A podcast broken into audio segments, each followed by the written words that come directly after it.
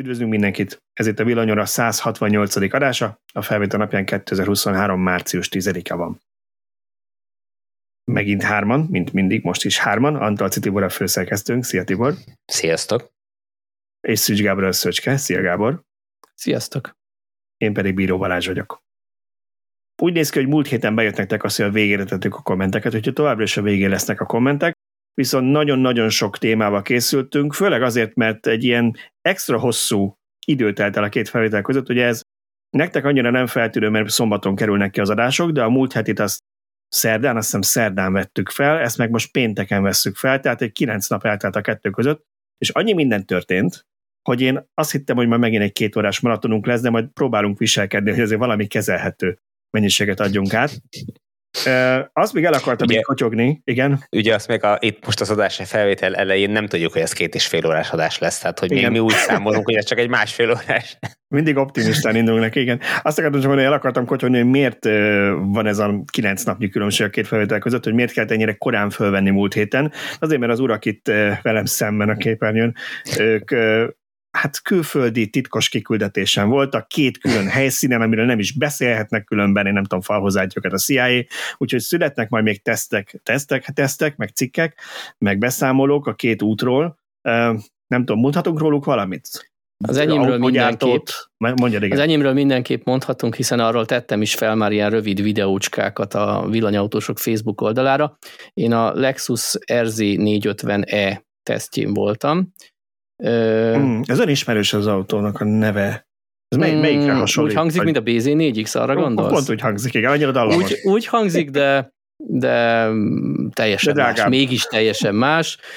Nyilván a kinézete az autónak ilyesmi, az nem újdonság, a vezetési élményekről nem szabad még beszélnünk, úgyhogy arról nem beszélek ebben az adásban, de azt például elmondhatom, hisz láttátok is a kis videón, hogy ebbe is ilyen szarvkormány van, mint a Teslában, meg a Night Riderben, azt nem mondhatom el, hogy hogy működik, majd elolvassátok a cikket, és abból kiderül. És Tibor, te merre jártál? Én, hát remélem, hogy nem fognak ezért nagyon fennékbe billenteni, de hogy a, a Fordnak ugye érkezik majd egy autója, egy új elektromos autó, ami Európában az első tisztán elektromos modelljük lesz.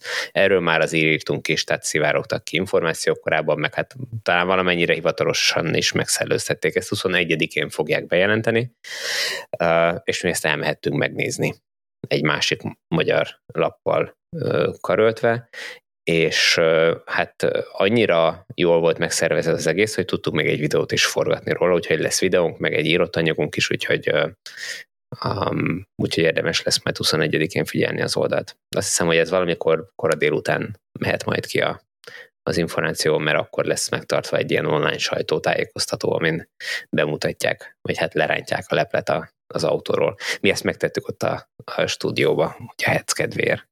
Nem hiszem, hogy ezért ebből baj lenne, hogy erről beszélsz, hogy ilyen történt, mert ugye az autóról nem szabad mondani dolgokat, és én arról láttam már cikket, hogy azt, hogy lesz ez a leleplezés, azt már egyre jobban promózzák ilyen kis tízerrel, hogy itt tudom én, felemelték a leplet, maguk. és akkor Igen. látszott a Ford logó, ilyesmi, tehát maga az, hogy ez közeleg, ezt, ezt kifejezetten akarják is promózni, az, hogy milyen az autó, az a titok, úgyhogy mostantól ne is beszéljünk erről.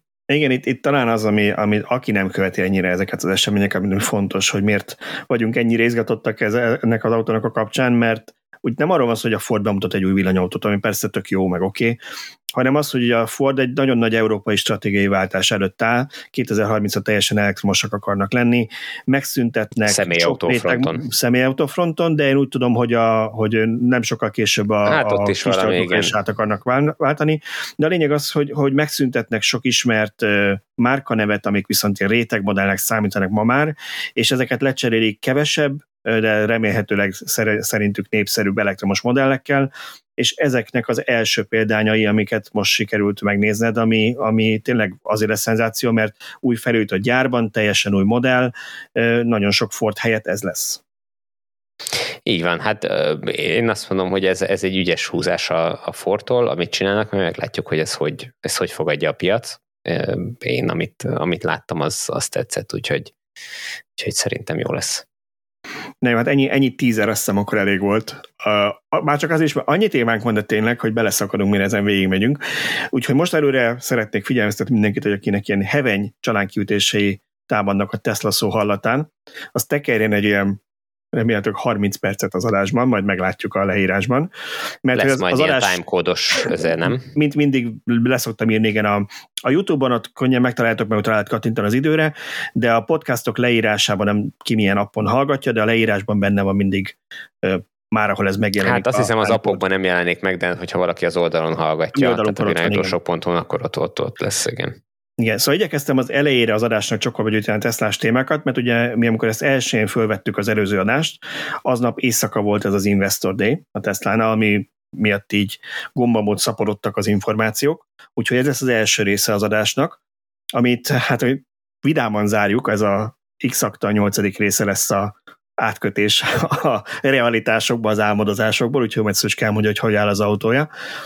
Aztán fogunk arról beszélni, hogy hogyan készül a lítium akkumulátor. Na, ez megint egy olyan téma volt, ami nagyon sokáig nem hozhattuk le a cikket, a Tibor volt egy gyárlátogatáson, végre bejutott egy magyar akkumulátorgyárba, és tudott írni, hogy hogyan is készülnek ezek az akkumulátorok. Szerintem ezt mindenkinek érdemes elolvasni, és ajánljátok azoknak, akik, akik olyan helyen élnek a lakógyár épül, és azt se tudják, hogy mitől félnek, mert nem tudják, hogy mi van. Tehát legalább ismerjék meg, hogy hogy működik ez. Viszont ez is nagyon régóta készül a cikk, szerintem azt elmondhatjuk, mert hát ugye Igen. Tibor évek óta próbál bejutni, végre sikerült, de hát körülbelül a Pentagonból egyszerűbb egy dokumentumot kihozni, mint amire ezt jóvá hagyták. Úgyhogy nagyon, nagyon izgalmas ez nagyon durva. Igen. promózni, aztán majd olvassátok el. Aztán fogunk az elektromos átállásról beszélni, mert hogy már azt hittük, hogy 2035 körben van vésve, erre most a németek akcióznak, de én nagyon úgy érzem, hogy a piac meg azt fogja mondani, hogy nem nagyon érdekel a politikusok mit csinálnak, erről fogunk beszélni. És a végén megpróbáljuk látjátok, milyen hosszú lesz ajánlani azt a nagy tesztünket, amit szintén hetekkel ezelőtt vettünk fel, csak most ment ki, vagy írtunk meg. Ez négy elektromos SUV, amit egy egész napon át teszteltünk 800 kilométeren át, majdnem ilyen björni magasságokba emelkedve saját magunk sanyargatását, úgyhogy erről is írtunk egy cikket, és kicsit reklámozzuk majd az adás végén. Na hát ennyi minden. Úgyhogy most, hogy kiszáradtam csak a, a, a műsor ismertetésben. Igen, más, más podcastoknál ez a teljes adás. Ez a teljes adás, még vége is van körülbelül, igen. Szóval kezdjük akkor a Tesla Investor Day-jel, és nagyon sok cikkünk született a témában, ezeknek jó részét én követtem el utólag is elnézést mindenkitől, viszont nem fogunk mindegyikkel most végigmenni, a podcast leírásában kb. mindegyikhez ott van a link, témánként, úgyhogy ha valakit nagyon érdekelnek a részletek, nyugodtan olvass el. Én most azt emeltem ki, hogy szerintem pár fő dologra fókuszáljunk. Az első ez a 10 milliós vagy a kis Tesla, mert ugye erről azért elég sok minden úgy meséltek róla, hogy igazából nem arról meséltek. Aztán beszélgessünk még a Masterplan 3-ról, hogy mire készül Elon Musk és csapata, és ez talán mennyire reális. És aztán beszélhetünk a V4-es Superchargerekről, meg a magyar Supercharger díjszabásról, ha ez így az uraknak megfelel. Szóval kis Tesla, miket tudtunk meg, és, és mi a véleményetek arról. Mesélj. Tudtunk. Meséljek. Szóval ugye nyilván az autót nem mutatták be. Mindenki most sokkoltan ül a fotelben, mert hát úgy mi ezt előre elmondtuk, hogy nem fogja bemutatni, ugye a Tesla is autó bemutatókat tart, és az egy autó bemutató, az Investor Day, ez meg egy részvényeseknek szóló más esemény, tehát nem is volt rá hogy bemutatják ezt az autót, viszont elmondták, hogy hogyan fogják gyártani, és igazából ez volt ebben a kulcs, hogy azt vázolták fel, hogy mitől tud ez az autó majd olcsó lenni, miközben de nyilván gyártott már más is 10 milliós villanyautót, csak mondjuk volt 200 km-es hatótávja, miközben ők ö, normálisabb hatótávot, meg töltést akarnak, ö, és az, az volt ennek a lényege, hogy megint feltalálják azt, hogy hogyan kell autót gyártani, és nem a most megszakadt futószalag rendszeren a két tonnás autó megy végig a futószalagon, és felrakják rá az ajtókat, lefényezik, leszedik, újra felrakják, hanem megpróbálják így egységekben párhuzamosan építeni a részeket, és csak egyetlen egyszer összeszerelni a végén, és állítólag ez már önmagában nagyon sokat fog jelenteni. De erről már korábban is volt valami, hogy a moduláris akupaknak lesz egy olyan jelentősége, hogy az üléseket rácsavarozzák, és egy alulról felcuppantják. Az már most is így működik, igen, a, a Austinban, uh-huh. ahol ezeket gyártják, az, az, az például már egy, így készül, igen. Én ez az ajtó témát nem teljesen értem, hogy akkor hogy fogják lefesteni úgy az ajtót, hogy az ugyanolyan színű legyen, mint a maga a karosszéria. Hát szerintem ettől még ezeket az elemeket egyszerre lefesthetik, csak nem az lesz, hogy felszerelik az autóra, lefestik, aztán leszerelik és félreteszik, hanem így darabokba megy be az autó mondjuk a fényezőzembe, lefestik a robotok, és aztán utána a csapatokhoz mennek, akik ezeket gyártják. vagy pontosabban akik ebből egységeket építenek. De alapvetően ezek más autógyárakban nem úgy működnek, hogy leszerelik az ajtót, és utána betámasztják egy raktárba két órára, még a karosszéria végigmegy, és berakják az összes többi motyót, hanem addig a, az ajtó összeszerelő sorra megy, és ott beszerelik az összes kábelezést az ajtóba, meg az oldalpanelt, meg az De üveget, én meg nem amit tudom pont én. így láttam, lehet, hogy ha én autógyárban láttam, ott, ne, ott nem, így, nem így láttam, de meg, meg videókon sem nagyon így láttam, alapvetően, hogy félreteszik, aztán utána visszajön, mert ugye nagyon sok mindent akkor tudnak beszélni, például a kábeleket, amit mondjuk keresztül kell húzni, tehát nem a ajtón belül mennek csak kábelek, lehet, hogy még bele tudják tenni a motorját az ablakemelőnek, oké. Okay.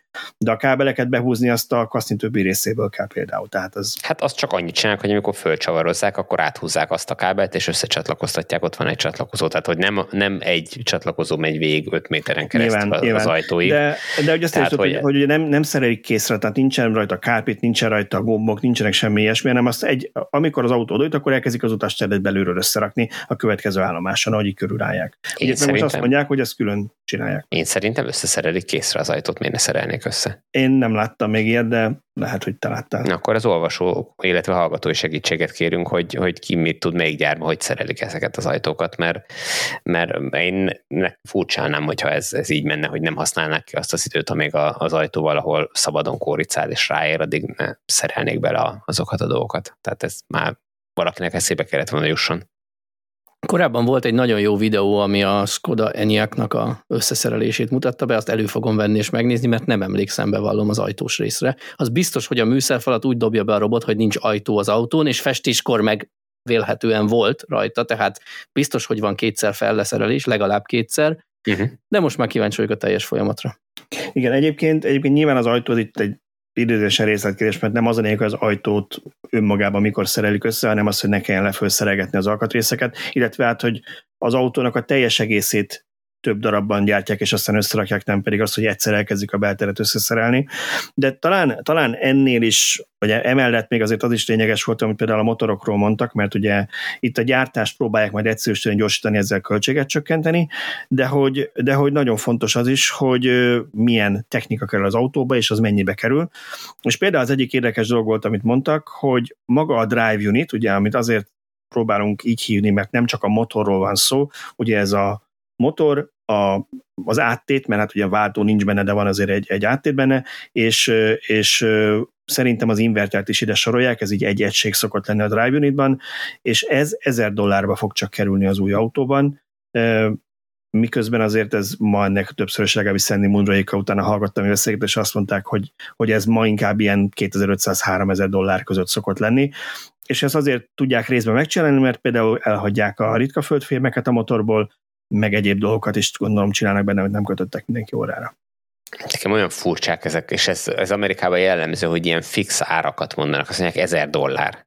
És mi, mi ehhez annyira nem vagyunk hozzászokva, egy olyan világban élünk, ahol állandóan mindennek változik az ára, ugye a jó erős forintunknak köszönhetően, meg, meg úgy általában az inflációnak köszönhetően, és akkor ők meg itt jönnek ilyen ezer dolláros ilyen kőbevésetnek tűnő árakkal.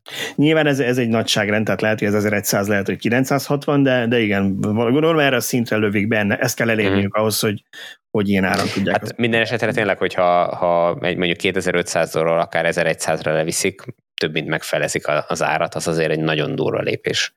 Még hogyha ha ez nem is a legnagyobb költség az autógyártásban, de akkor is Valószínűleg ez egy kiragadott példa volt, én azt hinném, hogy egyéb alkatrészeken is lesz hasonló mértékű spórolás, nyilván mindenen nem lehet, de biztos lesz sok más alkatrész is ilyen. Hát igen, az egyik, amit, amit ezzel kapcsolatban mondtak még, a, a, ha már erről beszélünk, hogy például hogy a, a mikroprocesszorok, amit a motor kapcsán vettek, de máshol is lényeges, azzal, hogy ők saját vezérőket terveznek, ugye azt tudjuk, hogy a Model s ők is kb. mindent vásároltak, aztán szépen a saját gyártású meg tervezési alkatrészek száma az elektronikában növekedett. Általában ez a most a Model Y-nál ilyen 60% körül van, a Cybertrucknál 85 lesz, és az új kis autóra pedig 100%-ot mondanak, és az egyik példájuk az volt például, hogy a motor vezérő elektronikájában jelenleg négy mikroprocesszor van, ezt ők egyel kiváltják, és ráadásul ezekben kevés, kevesebb ilyen exotikus anyag kell, amitől nagyon drágák. Emlékeztek, hogy amikor a Model 3 gyártását elkezdték, akkor ugye úgy tervezték a gyártósort, hogy a lehető legtöbb dolgot automatizáljanak, robotizáljanak benne, és akkor ebbe végül is bele is buktak.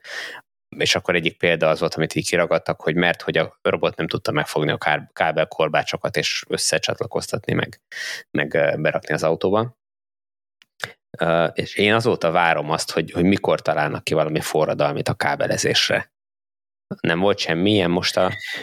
Hát utalás volt rá, ugye az arról volt szó, hogy sokkal kevesebb kábel lesz az autóban, és például megszűnik az összes ilyen pontról pontra történő közvetlen kapcsolat a vezérlők között, tehát ugye egy modern autóban lehet mondjuk több száz, azt mondták talán a az első modellesben, hogy 300 ilyen vezérlő egység volt, ma már ugye jóval kevesebb van, és hát itt még kevesebb lesz, de ezek között, ugye előbb Szöcske is mondta, vagy talán te mondtad Tibor, hogy nem az van, hogy egy kábel megy körbe az autóba, hát itt kis túlzással most már az lesz. Tehát, hogy nem az lesz, hogy ezek közvetlen kapcsolatban állnak egymással, hanem, és én megmondom őszintén, hogy gondolkoztam belé már a cikkbe, csak ez annyira hajnalba volt, és már fáradt voltam, és nem voltam mert biztos, hogy teljesen jól értettem, de én úgy értettem a műszaki megoldást, hogy mintha arra utaltak volna, hogy nem lesz külön hálózati kábel az adott kapcsolatra, hanem az elektromos kábeleken fogják, ugye van már ma is ilyen szabvány, amikor az elektromos hálózatot használják.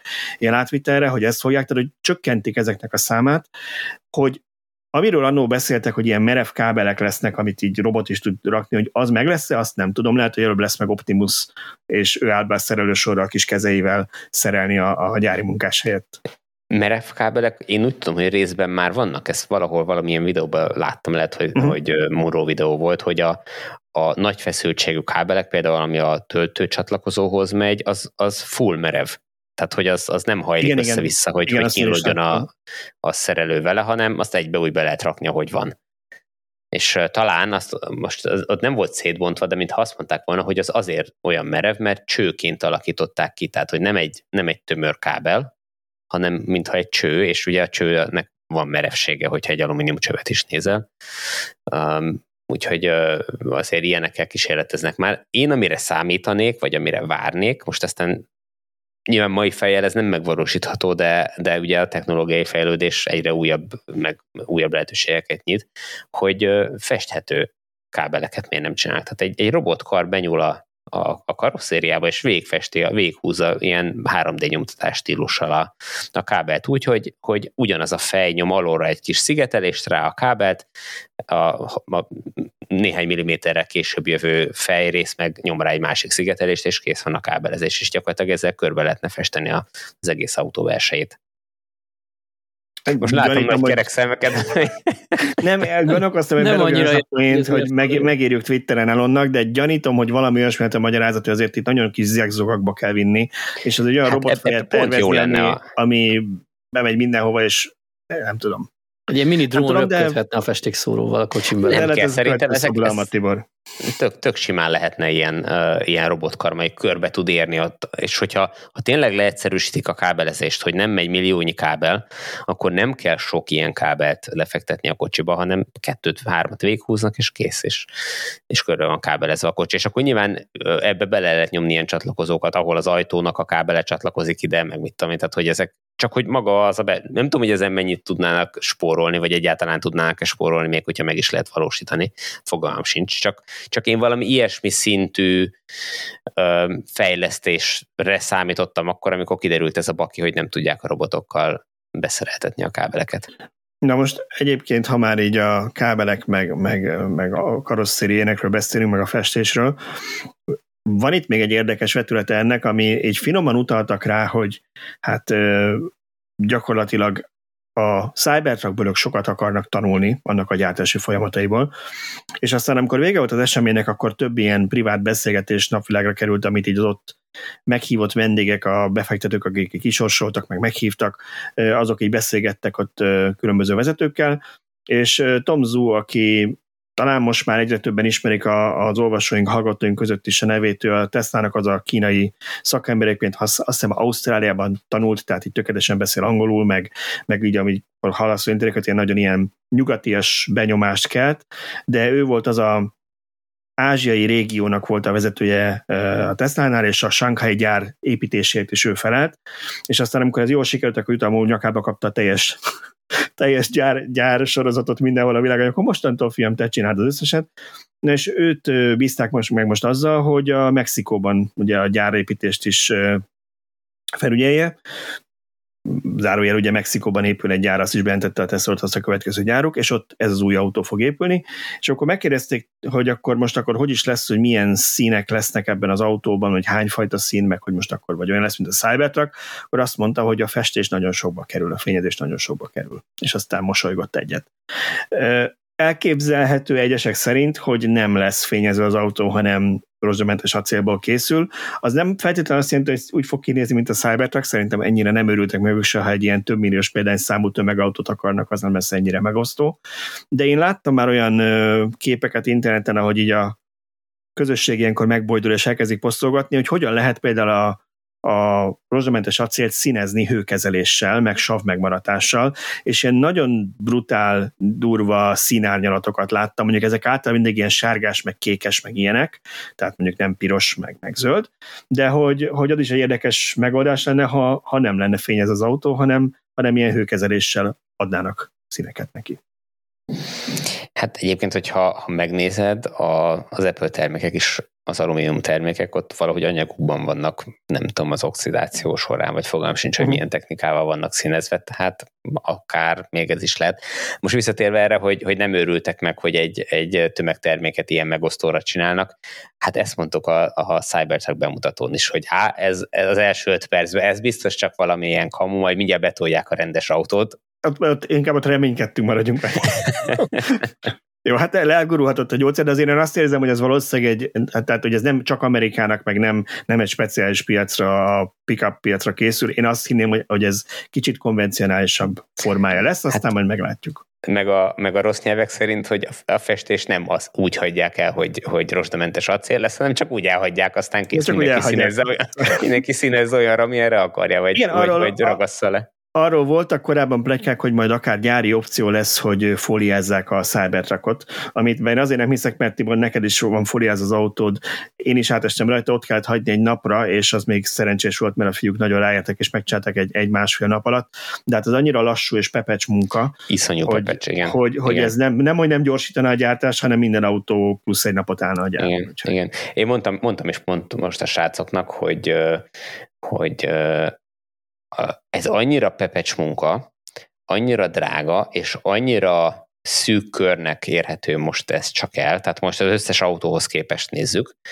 hogy, hogy ez, ez egy technológiai megújulásért kiállt ez, a, ez az egész. Tehát, hogy, hogy ebbe valaki a következő néhány évben biztos elő fog állni valami olyan technikával, ami lehet, hogy nem lesz ennyire szép, mint ahogy most ők kézzel megcsinálják, viszont mondjuk tízszer vagy százszor ennyi autót le lehet fóliázni, és mondjuk az egész költség az a töredéke lesz a, a mostani költségnek. Hát van valamilyen átmeneti megoldás, hogy fújt fólia. Én nem vagyok tisztában ennek a technológiájával, de mintha festenik, úgy viszik fel, uh-huh. de mhm. utána eltávolítani, mintha fólia lenne, úgy el lehet adni, uh-huh. hogy sérült volna az eredeti fényezés. Szerintem ez már valami ilyen egyszerűsítés, gyorsítás, Aha. dolgoznak igen, már igen, ezen. Egyébként igen. ez egy jó, hogy azt mondod, mert ez, ez egy harmadik és logikus magyarázat lehet erre, hogy lehet, hogy nem festve lesz az autó, de nem is rozsamentes acél lesz, hanem valami hasonló megoldással színezik. Hát, mióta erről beszéltek, nekem a, a cvikoi örökség, a Duroplaszt jut eszembe, hát nagyon remélem, hogy nem ilyen anyagában színezett műanyag elemeket lehet majd sárvédőnek és ajtónak felszerelni. Préselt papír, mi? Figyelj, uh-huh. ez csak marketing kérdés, az összes autógyártó azzal, az autógyártó mostában azzal háza, hogy az ő autója mennyire zöld, és már az utcámból kihalászott műanyagokból készül, és senki nem arra gondol, hogy szemétből csinálták az autómat, hanem Istenem, milyen zöld, és milyen jó érzés, hogy nem, miattam nem fulladtak meg a halak, hanem még meg is mentettem őket. Hát, hogy csak csomagolni kell ezt üzenetet, és már is ráharap a nagy közönség. Na jó, de ha már, ha már itt a mexikai gyárról beszéltünk, azért az mindenképpen érdekes hír volt ennek kapcsán, hogy ugye a gyárat most kezdik eh, majd építeni, általában már megvan az engedélyeknek egy része, és hogy Tom Zhu azt mondta, hogy szeretné megdönteni az ő Shanghai rekordját, amikor 9 hónap alatt épült fel a gyár, az nem a tereprendezéssel együtt értendő, hanem az alapköletételtől volt 9 hónap. Állítólag 18 24 hónapra prognosztizálják, hogy mikor jönnek ki az első autók, de ez mind azt jelenti, hogy nagyjából jövő év végén, utolsó negyedévben várható a kis Tesla gyártásának megkezdése Mexikóban, és azt mondták, hogy majd innen fogják ezt a gyártást át telepíteni vagy lemásolni Sánkhájban és Berlinben. Tehát akkor ezek szerint gyártani fogják ezt a kis autót Sánkhájban, és akkor ott új üzemeket építenek föl, tehát Igen, ugye azt mondták, hogy egyéb gyárakban, de erről már korábban beszéltek, hogy Európában és Kínában is akar gyártani majd ezt az autót, tehát ez nem egy titok. Ugye Berlinben most fogják valamikor majd benyújtani az engedélykérelmeket az újabb csarnokokra a második fázis építésére. Épp a héten járt a berlini regionális gazdasági miniszter Texasban, a Giga Austinban és a Tesla képviselővel előre egyeztetett. Az volt a kommentár, hogy ö, biztosítani akarták a Teslát, hogy, érez, hogy érezzék a töretlen támogatását a helyi kormányzatnak. Finoman utalva arra, hogy ugye ott elég nehézkesen mennek a folyamatok, a Tesla meg elkezdte máshol bővíteni a gyárakat, hogy ne az legyen, hogy majd Shanghaiból importálják ezt a kis autót, hanem mégiscsak azért Berlinben épüljön meg, vagy ott is gyártsák. Úgyhogy mindenkit helye lesz, de ez azt is jelenti, hogy aki Európában ilyenre számít, ugye most 24 végéről beszélünk Mexikóra, az 25 körülre számíthat arra, mondjuk 25 második fele vagy nyara, hogy esetleg itt, itt is elérhető lesz, de egyébként ez reális ütemterv, ha belegondoltok, hogy mennyi idő alatt épülnek fel ezek a gyárak, most van 23 eleje, 25 közepéig be lehet üzemelni egy új berlini csarnokot, az még ott is működni kell, szerintem. Uh-huh. És annak mennyi értelme van, hogy gyakorlatilag a, a texasi gyár mellett most fölépülő uh, mexikói gyár után még Texasban is elkezdik gyártani ezt a típust? Ugye ez egy jó kérdés, mert arról volt szó, hogy, hogy Ugye arra, arra volt szó, hogy ez a gyár, a mexikói gyár az elsősorban Dél-Amerikát fogja ellátni. Én, én nem tartanám túl valószínűleg, hogy onnan 400 mérföldre elkezdik gyártani ezt az autót egy másik gyárban, és akkor azt adják usa főleg, hogy azt talán itt Magyarországon kevésbé ismert, amikor mi földrajzot, földrajz, amikor mi földrajz órára jártunk még iskolában, akkor még mi úgy tudtuk például, hogy hogy vannak a kontinensek, ugye van Dél- meg Észak-Amerika, például a világnak egy jelentős részén ezt egy kontinensnek tanítják az iskolákban, de hogy ez politikai szempontból miért érdekes, mert Mexikót, ami nekünk ugye Amerika közepén van kb., azt Észak-Amerikához sorolják, és a gazdasági egyezmények is a USA-val, Kanadával és Mexikóval együtt egy ilyen egységet képeznek, tehát amit Mexikóba gyártanak, arra nem fog az USA büntetővámokat kivetni, sőt, ebben az új IRA nevű IRA nevű tervében a Bidenéknek, ami zárójel Biden elég öreg ahhoz, hogy ne IRA nevet adjon egy törvénytervezetnek, hogy tudnia kéne, hogy ennek más jelentése is vannak. Mindegy, ezt adták neki, szóval ebben nevesítve van, hogy Mexikóból is jöhetnek a, az elektromos autók és az akkumulátorok, amit rossz nyelvek szerint a Ford lobbizott bele, mert ugye a Mustang már ki az ott készül, de hát a Tesla is érni fog szerintem a lehetőséggel. Én nem tartom valószínűleg, hogy akkor Texasban elkezdik gyártani ugyanazt az autót, majd 400 mérfölddel odébről behozzák Mexikóból. Hát ha csak nem egyszerűen nem lesz akkor a kapacitás, ugye Musk álmaiban ilyen 20 milliós éves Tesla gyártás szerepel, mexikói gyáron meg ilyen 1 milliós példányszám, tehát igen, egy milliót mondanak az első fázisról, de általában vannak tervek rá, hogy kétszerezzék, illetve később háromszorozzák, ha szükség van rá a kapacitást. Igen, ez, nyilván ezek mindig igazak, de hogyha ők, tehát ez a mexikói gyár csak a, a mi földrajzunk szerint Közép- és Dél-Amerikának akarna termelni, nem látom azt, hogy most, amikor abban a régióban szinte még nincs elektromos autó értékesítés, majd hirtelen egyik pillanatra a másikra felszívna egy millió villanyautót, úgy, hogy valószínűleg a többi autógyártó is uh, fog mozdulni arra a piacra, tehát hogy ez valahogy olyan valószínűtlennek tűnik. Hát, ebben van logika, de azért ne felejtsük el, hogy itt egy ízlésen olcsó autóra beszélünk, hogy nyilván Dél-Amerikában megint csak nem lesz olcsó autó, ugye, hogy nálunk se olcsónak számít egy 10 milliós autó, Igen. de sokkal elérhetőbb ára lesz, mm. meg árérték arányban, ha hozzák nyilván azt, amit ígértek, árérték arányban nyilván egy jó jó termék lesz olyan szempontból, hogy tisztességes hatótávot, meg töltést, meg elektronikát, meg infotainmentet hoz majd viszonylag alacsony áron de én is azt mondom, hogy, hogy, hogy eleinte valószínűleg inkább az usa célozza meg, aztán mm. szépen elkezdik oda is vinni a kocsikat. Egyébként erre a mexikai gyárra, amikor kicsit megnéztem térképen, piszok jó helyen van. Én, én ezt nem gondoltam volna, mert nem is gondoltam, hogy Mexikóba akarnak, pont Texas miatt, hogy minek akarnának Mexikóba. Nem, ez, néztem, mi, mi alapján mondod, néztél ilyen emberrablásos, meg, meg, meg olyanokat, olyanokat, térképet? Olyanokat nem, ott lehet, hogy neked vannak kapcsolatod, akik erről tudnak mesélni, viszont, viszont amit, amit néztem, hogy nem ismertem nyilván ezt a régiót, Nueva Leont, azt olvastam róla, hogy rengeteg autóipari beszállító vannak gyárai ott a környéken, tehát egy ilyen autóipari hub, már most is, egy központ egyrészt. Másrészt azt néztem, hogy félúton van Corpus Christi Nueva Leon és, és Austin között, ami azért lényeges, mert Corpus Christi az még hivatalosan Amerikához tartozik, Texas legdélebbi részén, ott épül a Teslának a lítium finomítója, amit nagyjából jövő év ugye jövő évben akarják elkezdeni, nem, évvégén már meg akarják kezdeni a termelést a lítium finomítóban, tehát az ugye mindkét gyárat el tudná lítiumkarbonáttal lítiumkarbonáttal látni, és még az is hogy ott botozgat a fejem, ez a 400 mérföld, ez a Tesla szemivel megoldható szállítási szempontból, mert annak a hatótáján belül van. Úgyhogy, ja, úgyhogy hogy, nem hogy, ezt akkor úgy rakták le, hogy, hogy a Tesla szemi, hogyha megy Austinból a, a Monterey gyárba, akkor félúton a, a Corpus Christi gyárnál tud tölteni. Nem, arra, ne, hát például vagy, de én arra mondtam, hogy Corpus Christi-ből tudja vinni a lítiumkarbonátot mondjuk a, Jó, értem, a igen. mexikai gyárba, igen. igen. Hmm.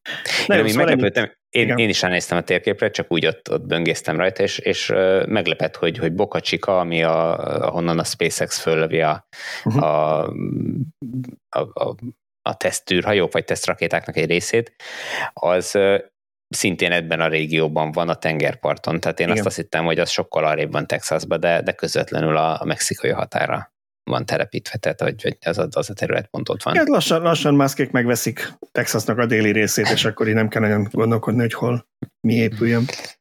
Na jó, ennyit erről az autóról, akkor már úgyis tudunk nagyon sokkal többet, minden más találgatás, ami nagyon muris, de majd meghagyjuk a kommentelőknek. Én egy témát hozzá kapcsolnék, és nem biztos, hogy nagyon mélyen akarnám kivesézni, majd eldöntitek. Azért csatoltam ide ezt a Toyota hírt, vagy Toyota szivárgó hírt, hogy az Automotive News, ami nem egy plegykalap, tehát az szintén egy nagyiparági ilyen autós szaklap. Állítólag és azért mondom, hogy az állítólag az szinte biztos, mert hát ők nem csinálnak, tehát ez nem a Blick szintje, már elnézést a Blicktől.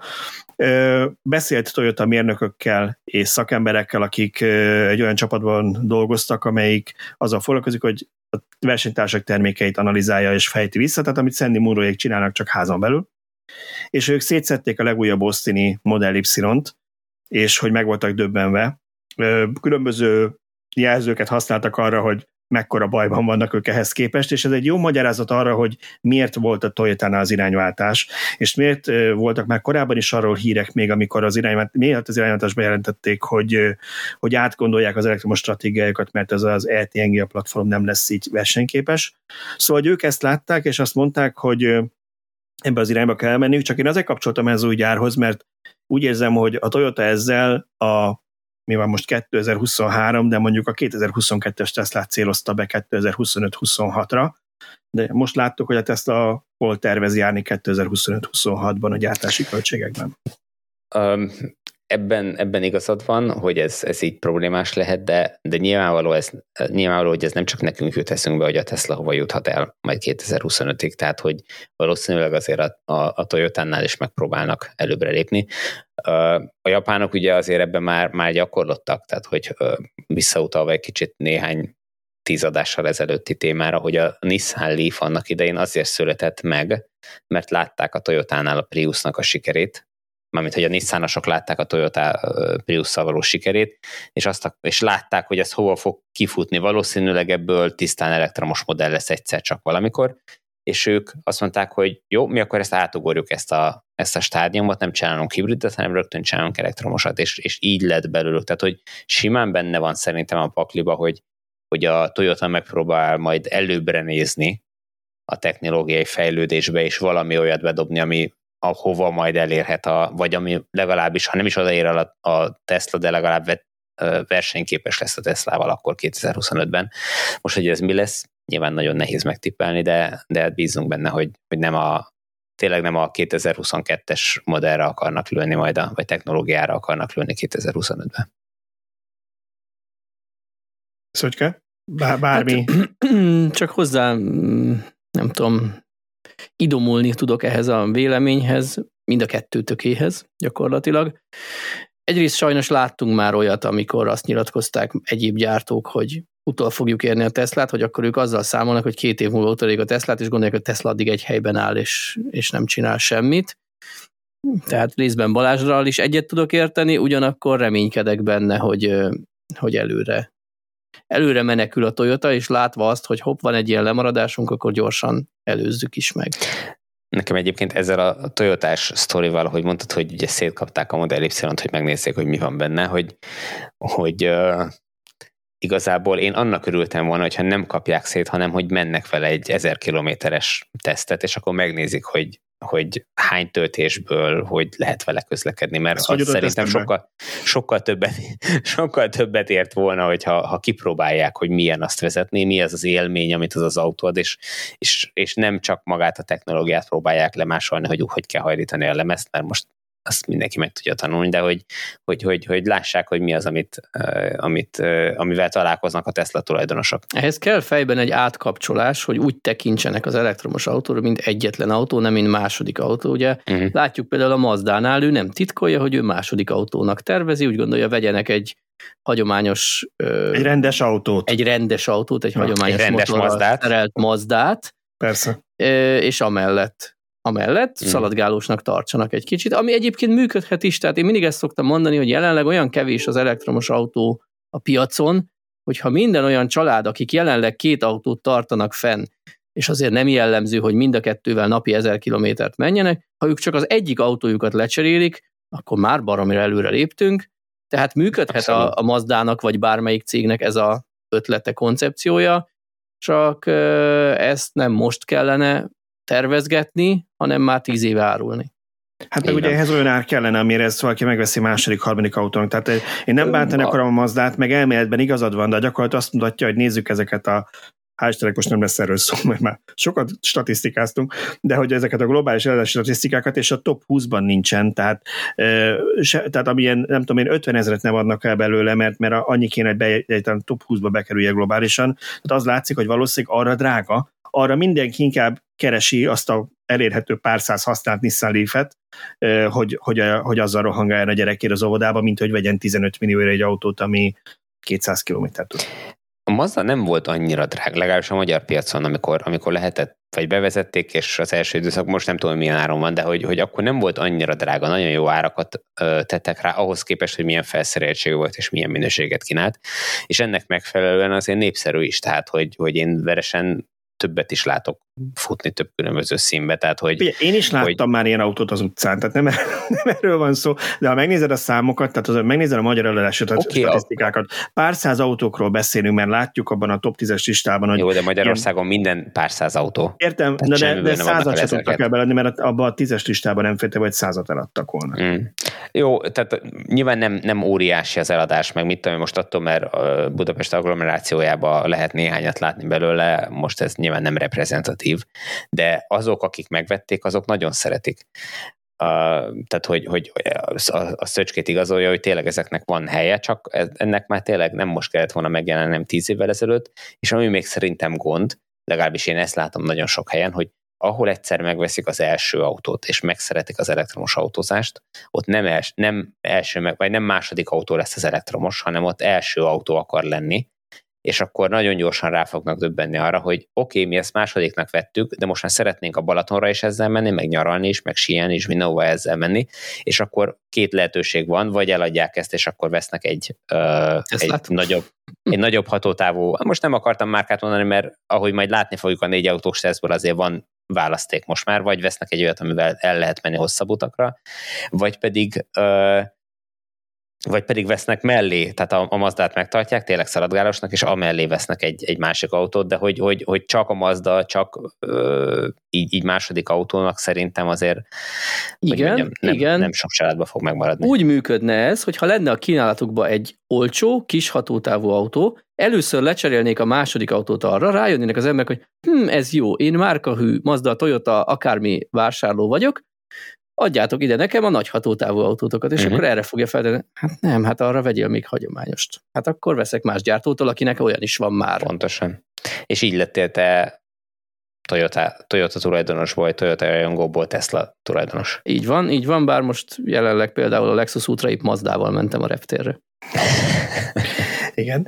Um, jó, miért áttérünk a Masterplan 3-ra, akkor csak nem tudom, talán nem itt szintjén, még mindig Tesla, hogy annyi, annyit azért még megemlítenénk, hogy, hogy volt itt egy érdekes információ, mi szerint két éven belül a Tesla-nak az összes modellje alkalmas lesz a Vehicle to Grid vagy Vehicle to Home, meg ezekre, tehát a V2X megoldásokra, amiben ugye attól függ, hogy ki mit implementál, lehet a lakás különböző eszközeit, lehet ilyen camping cuccokat, vagy akár más autót is energiával táplálni.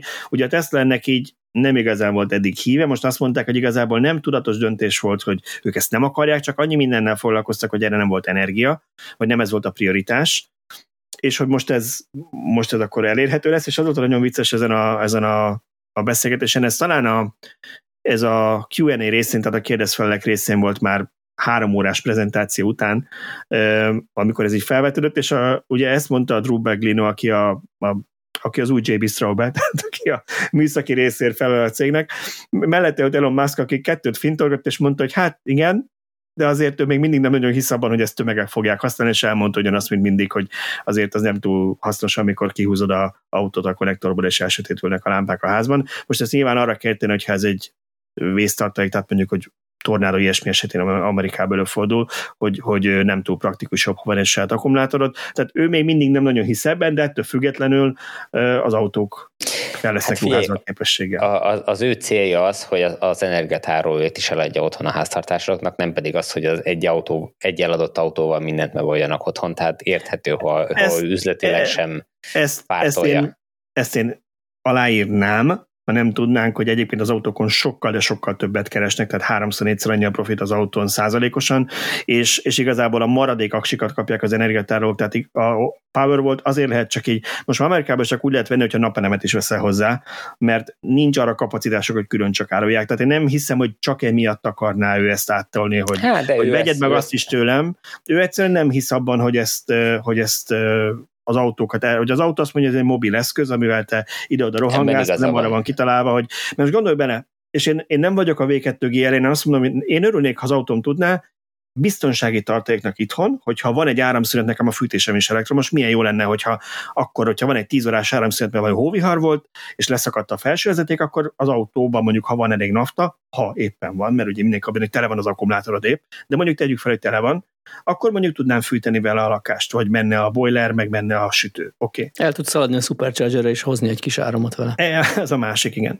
Szóval, hogy, hogy ne, én nem vagyok ennek a, a hogy mondjam, a kerékkötője, csak, csak azt mondom, hogy alapvetően én például az autómnak az akkumulátorát sajnálnám minden nap arra használni, mert plusz ciklusokat teszek bele, tehát nem vagyok benne biztos, hogy ennek nincsen ára idézőjelesen, ha más nem az élettartamban, de mondjuk, ha abba gondolsz be, hogy valaki mondjuk jó, hát akkor amikor olcsó, akkor töltés van utána eladja éjszak, ugye ez, ez szoktuk mondani, de az emberek, ahogy használják az autót, mondjuk gondolj bele, a munkahelyden töltesz, mondjuk olyan tarifák lennének, hogy napközben ingyen kapod az áramot, vagy nagyon olcsón, feltöltöd, mert nagy túltermelés van napelemekből. És este meg majd jól eladod a, a hálózatnak. De hát kiderült, hogy el kell még menni a gyerekért ide vagy amoda, vagy el kéne ugrani valahova, de nekem úgy van a tarifám, hogy akkor 18 órától otthon kell lennem, hogy visszatöltsem a hálózatba. Szóval, hogy azért nem azt mondom, hogy ennek semmi realitása nincs, de praktikusan egy autót használsz, te nem akarsz ahhoz igazodni, hogy neked mikor kell otthon lenni, hogy visszatöltsed, meg mikor kell praktikusan tölteni. Én ezzel azért amikor... nem értek egyet, mert te itt most ilyen svájci bicskaként gondolsz erre. Azzal, hogy az autóba beteszünk egy V2 funkcionalitást, még nem jelenti azt, hogy ezt kell mindenre is használnom, hogy az otthonom az szigetüzemben működjön, mert majd az autó megoldja. Én úgy gondolom, hogy ez a funkció, ez manapság nem lehet különösen drága gyártási szinten. Ott van az autóban a töltőinverter, én úgy tudom, hogy a Hyundai autó is ugyanazt, amivel te töltöd, ugyanazt az egységet használják arra, hogy visszakitároljanak. Tehát szerintem ez hardwareben egy minimális költség, szoftverben kell megoldani, hogy képes legyen rá az autó. Na most, ha meg egy 50 dolláros extráról beszélünk, akkor miért ne? Lehet, hogy csak egy évben egy olyan nap lesz, amikor jól jön, lehet, hogy csak minden századik usernek lesz, hogy jól jön, de miért ne? Ezzel teljesen egyetértek. Bocsánat, csak teljesen, ebben nincs vita köztünk, mondja Tibor. Ne, hogy abba gondoljatok bele, hogy ha mondjuk egy Tesla szintű gyártónál, amelyik mondjuk uh, gyártani fog két millió autót hamarosan évente, vagy akár még többet is, ez minden autóba belekerül, akkor az már egy olyan üzleti lehetőséget teremt, ami majd ki fogja termelni magának azt, hogy hogy okos emberek, meg, meg mérnökök mit, mit terveznek rá, miket fogsz majd tudni csinálni. Itt mindig, mindig az jön, hogy még ma nem is gondolsz rá, hogy mire lesz az jó. Ez kedvenc példám, amit el szoktam mondani, hogy 20x évvel, 25 évvel ezelőtt, amikor a digitális fotózás megjelent, akkor nem gondoltuk, akkor azt hittük, hogy majd a filmet fogja leváltani a, a, az a digitális szenzor, tehát a CCD vagy a CMOS lapka, de, de nem csak ez történt, az csak, a, az csak a felszín volt, de mellette megjelent a mobiltelefonban is a fényképezőgép, meg a videó videókamera, most már videókamerát sincs, mert azt is lecserélte, meg megjelent a 360 fokos kamera a, a kocsiba, tehát körbe látod az autót, meg megjelent a vezetés támogató rendszer, és most már tud vezetni magától az autó, sávot tart, meg mindent csinál, tehát hogy, hogy, hogy olyan lehetőségeket teremtett meg, amire akkor, amikor lecserélték, vagy amikor az egész megjelent, akkor nem is gondoltunk. Ez, és ez, ez simán benne, lehet, igen. simán benne lehet most ebbe is, hogy, hogy berakják, ott a lehetőség, hogy kivegyél áramot, aztán, hogy most, most mire fogod használni azt az áramot, meg hogy fogsz kivenni belőle, meg oda-vissza, hogy fogsz töltögetni, nem tudjuk, még majd, majd írnak rá megfelelő szoftvereket. Persze, tehát én is azt mondom, hogy a V2G ilyen alkalmazás, hogy szöskés mondom, teljesen az teljesen jó. Tehát arra, hogy ha esetleg szükségem van rá, akkor tudok mondjuk róla egy, egy mobil grillt, vagy bármit alkotni. Tehát teljesen, teljesen oké. Okay. Én csak abban nem biztos, hogy hiszek, magamban se döntöttem el, hogy így az otthoni akkumulátor kiváltására kvázi, amire sokan ugye ezt propagálják, hogy majd akkor minden autó a napelemek termelését otthon azt fogod tárolni, este aztán az autódat kvázi otthoni aksiként használva minden nap. Ebben nem vagyok biztos, hogy ez feltétlenül praktikus. Nem, ezt én is túlzónak érzem. De mondjuk például kiegészítheti. Tehát ha elmegyünk otthonról Igen. a kocsival, akkor elég otthonra a meglévő telepített 10-20 kWh, ha meg éppen otthon vagyunk egész hétvégén, akkor lehet, hogy jól jön, hogy van még hozzá 50. És hogy nagy emberek ugyanúgy gondolkodnak, Elon Musk pont ugyanezt mondta a Q&A végén, amit te, hogy, hogy valóban, hogy, hogy az, abban lát fantáziát, hogy az otthoni kisebb akkumulátor kiegészíti az autónak a nagyobb akkumulátora. Igen. De ez már, egy, ez már, amit Tibor mond, egy felhasználási lehetőség, ehhez meg kell teremteni az alapfunkciót. Na de tényleg lépjünk tovább, ha már így ö, tárolni akarjuk, akkor, akkor legyen, legyen meg is termelve, ugye ezt mondta Musk.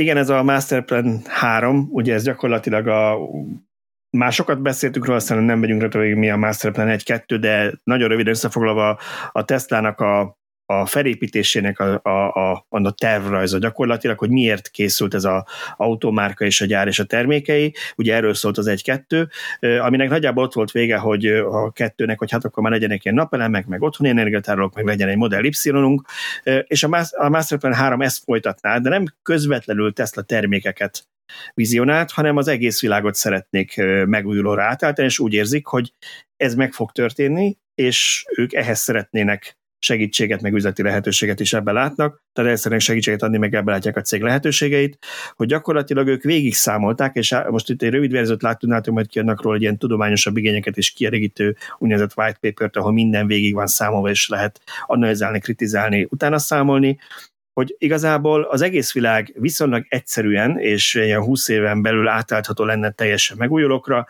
meg energiatárolásra, ha mindenki hőszivattyúval fűtene, meg a gyárakat is azzal fűtenénk, meg, meg hasonlókat mondtak még, szóval erről szólt a részletek a cikkben. Nem tudom erről nektek mi, mi volt a vélemetek erről a vízióról. Én nekem ez azért tetszik, mert nem tehát Musk nem csak autógyártásban gondolkodik, nem csak azt akarja, hogy majd a következő, nem tudom, sikermodell az mi lesz, és nem egy ilyen céget épít, hanem, hanem sokkal szerteágazóbb, sokkal um, alapvető problémák megoldására koncentráló uh, cégben gondolkodik, tehát hogy a, azt nézni, hogy mire, nézi, hogy mire lesz szükség a világban a következő 5-10 évben, és erre próbál meg megoldásokat adni, um, és, és szerintem ez egy tök jó irány, és ez teszi azt lehetővé, hogy, hogy ez a cég, ez, ez valóban egy értékes cég lehessen a következő évtizedekben. Hogy aztán mi lesz belőle, hogy lesz, az jó kérdés, majd meglátjuk. Nekem a, ennek az időzítése érdekes kicsit. Ugye Európából nyilván látjuk, hogy most van egy ilyen orosz gázellátási vagy energiaellátási probléma, hogy, hogy most nagyon rápörögtünk erre. Vajon az USA-ból mennyire látszik ez? Nyilván nem érzik a saját bőrükön, de valamilyen szinten ők is érzik, vagy láthatják azt, hogy mondjuk cseppfolyósított gázzal most az USA látja el Európát. Szerintem ők egy kicsit más irányból látják azt, de ez most csak az én feltételezésem.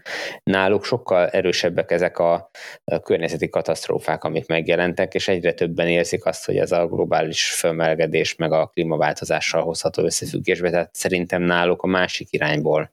Tehát nem, nem energiaválság vagy energiahiány miatt, hanem egyszerűen a környezetszennyezés az, ami őket talán sarkajar, hogy mozduljanak.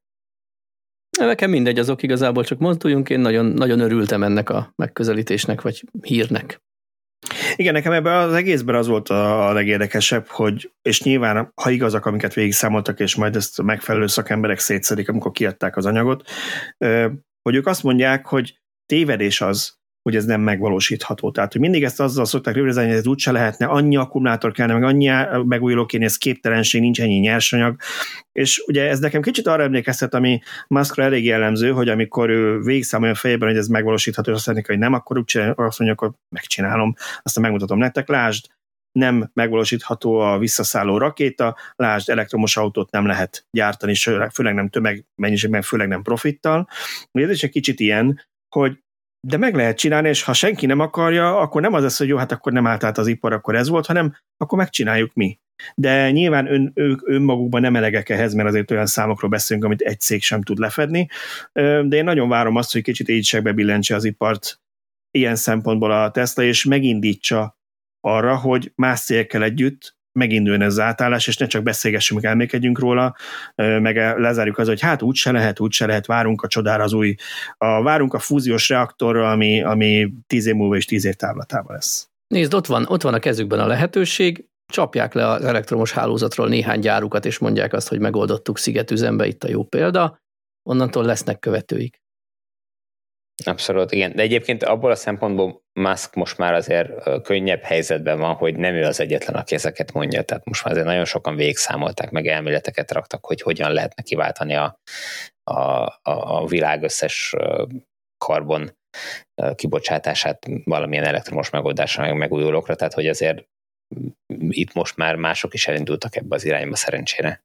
Igen, itt az, az volt még egy érdekes dolog, és ezzel átmegyünk a következő témára, csak ezt mindenképpen felhívnám erre a hallgatók figyelmét, mert ők ezzel kezdték a prezentációt, hogy most ezzel fejezzük be ezt a szakaszt, hogy a legnagyobb tévedés az az alapvetés, hogy ugyanannyi megújulóval kellene kiváltani a világ energia szükségletét, mint amennyit fosszilisből használunk most. De mindenki elfelejtő, hogy annyival hatékonyabbak az elektromos motorok meg a hőszivattyúk, hogy sokkal kevesebb energiára lesz szüksége a világnak, ha átállunk, mint amit most elpazarlunk, mert kb. az egyharmada megy hasznos energiába a fosszilisnek, a kétharmada pedig elvész. Oké, okay. na hát akkor ha már itt töltésekről beszéltünk, Szöcske sztoria előtt még dobjuk be a Supercharger töltők árait, mert hogy a másik minket talán húsvágóban érintő bejelentés ebben az időszakban az volt, hogy a magyar Superchargerek is pénzbe fognak kerülni sőt, most már pénzbe is kerülnek, és kint vannak az árak, amik nagyjából ilyen 230-240 forint között vannak. Vélemény, komment, ezt vártatok, nem ezt vártátok, mit láttok a... Nekem az egyik semem, szemem sír a másik nevet. Egyrészt nagyon-nagyon szükséges volt már ezt meglépni, és ami miatt egy kicsit szomorú vagyok, hogy ugyanazon a napon történt meg ez a váltás Magyarországon, mint Romániában, és Romániában lényegesen kedvezőbbek lettek az árak. Mennyi lett ott az ár?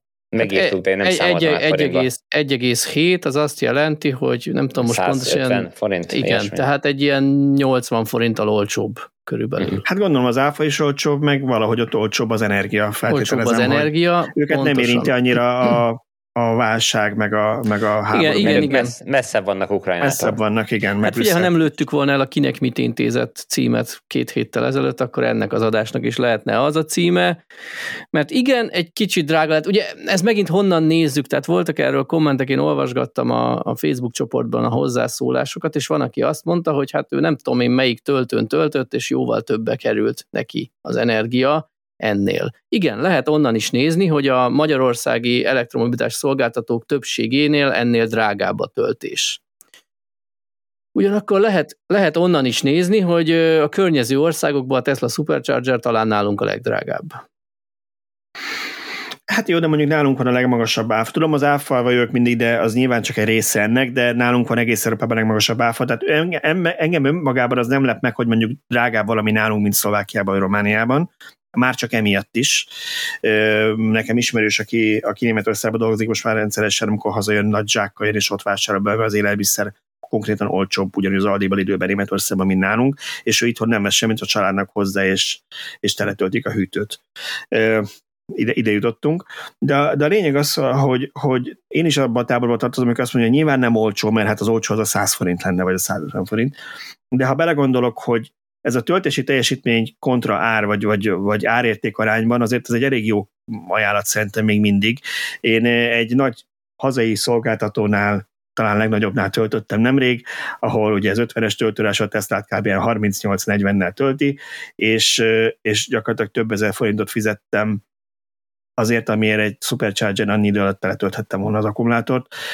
Szóval, hogy szerintem ez nem egy rossz ajánlat, nyilván nincs lefetve az egész ország, tehát nem azt jelenti, hogy a Teslások mostantól csak itt töltenek, de de például az ionity is olcsóbb, ami, ami az Ionity az mindig az, a, a drága töltő volt, aztán ahhoz képest most már utolérte mindenki. Ezt azért megkérdezni, mert az Ionity a részvényeseknek a, a havi előfizetésükkel azért lényegesen olcsóbb fele, mint a Tesla ár, tehát ha, ha a Teslásoknak is az lenne, hogy a külsősöknek 230, Teslásoknak 130, akkor azt mondom, hogy okés, de nem Na ez De ez az előfizetés, ez ingyen van. Hát nem, a... ez, az hát, legtöbb, legtöbb típushoz adják az első évben ingyen, utána havi 4000 forintot kifizetsz igen. érte.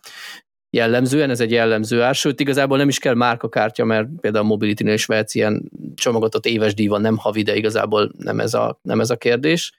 De az a lényeg, hogy van lehetőséged olcsó belőfizetésre, hogyha ha most neked nincs otthoni töltési lehetőséged, és folyamatosan kénytelen vagy nyilvános töltőt használni, akkor én már konkrétan ezt is olvastam, hogy valaki írta, hogy van a családunkban egy mini, amihez ugye jár a BMW előfizetés, meg van egy Tesla.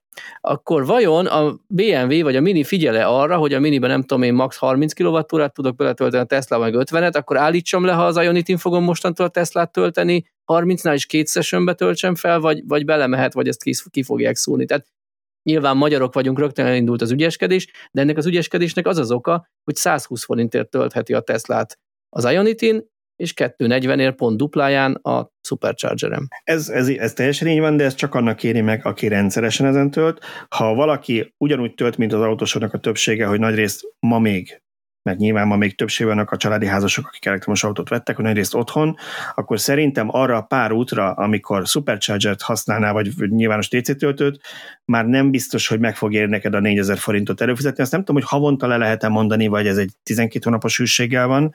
A legtöbb, legtöbbnél 12 van. hónapos hűség van ott nem, de egyébként van olyan megoldás, tehát én két olyan szolgáltatót is tudok, ahol, ahol ugyan nem 110-re, hanem mondjuk 140-re csökken az Ionity kilovattóránkénti ár, de adott hónapra előfizetsz, és ha mondjuk megyek azért nyaralni, az, azért az, az már baráti. Ott előfizetem, 140-ért töltök, e, a 140-be bele, beleértve a havi díjat is, tehát ennyiért tölthetek, tehát innentől, ha nekem nem ingyen Supercharger-es Teslám van, és tudom, hogy most júliusban elmegyek nyaralni, és rengeteget fog tölteni, akkor inkább ennél a szolgáltatónál megveszek egy csomagot az adott hónapra, és akkor nem a Supercharger-t használom, mert bizonyos típusokkal talán még gyorsabb is az Ionity, Más kérdés, hogy ugye eddig a Tesla Superchargereken volt a sorakozás, most ott vannak négyesével az Ionity, amik azért viszonylag jól kihasználtak voltak már most is.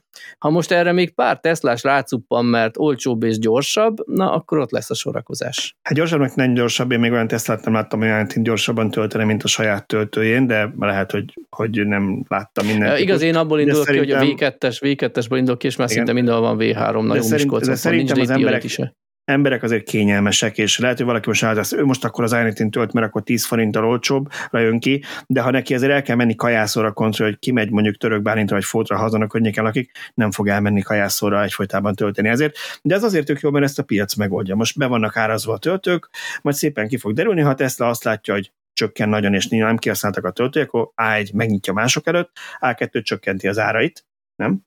A, a másik meg az, hogy ha az eredeti meg azt látja, hogy rázúdulnak, akkor lehet, hogy hamarabb fogja bővíteni a magyar töltőit, mert jobb a kihasználtság.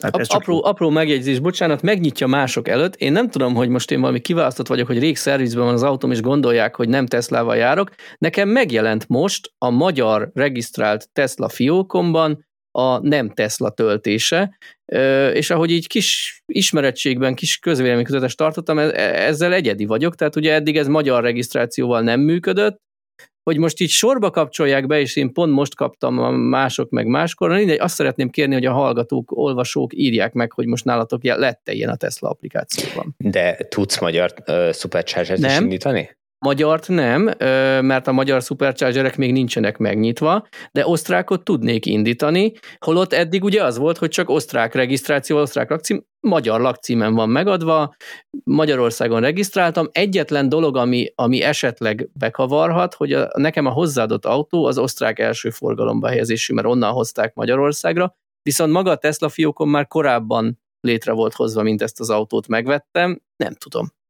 Uh-huh. Valószínű az autóval jött ez a, ez a feature, mert azért Elképzelhető. itt igen, a, a háttérbe ki tudja, hogy mi mihez van kötve. Na, ha már, ha már az autót szóba került, Szöcske, milyen helyzet az autóddal? Mesélj nekünk. Hol, hol tart most a X-aktád? bizakodásra ad okot. A múlt heti cikkbe ez már nem került bele, bár múlt heti információ, hogy a szerelő, aki nagyon lelkesen dolgozik rajta, és ezúton is köszönöm neki, ő talált egy ilyen sérült, égett csatlakozót, és ennek megrendelték a cserecsatlakozóját, meg ezzel együtt hátsó motort is fognak cserélni mert hogy a hátsó motoron volt ez egy nagy feszültségű csatlakozó, és hát ugye nem garantált, hogy ez megoldja a problémát, de elég esélyes, már csak azért is, mert valahogy a csatlakozó mellett futott egy ilyen jelvezeték, és amiből begyűjthet hibajeleket, hogyha ott volt egy ilyen nem megfelelő érintkezés. Úgyhogy most alkatrészre várunk, és abban reménykedünk, vagy bízunk, ő azt mondja, hogy még azért ne bízzak benne, inkább csak reménykedjek, én, én kezdek bízni, hogyha kicserélik ezt az alkatrészt, akkor onnantól a teszten nem fog újra előjönni a hiba. Hát nyilván akkor lesz a koppanás, hogyha ezt kicserélik, és nem a valós okot. Ez egy konkrét hiba, tehát ezt meg kell oldani, olyat találtak meg, csak nem száz százalék, hogy ezzel eltűnik a hiba, mert lehet, hogy valami más is van még a háttérben, de nyilván addig nem volt érdemes tovább menni a, a hiba kereséssel, amíg ezt ki nem cserélik, mert hogy ha ez okozza, akkor, akkor tök feleslegesen belefektetett idő.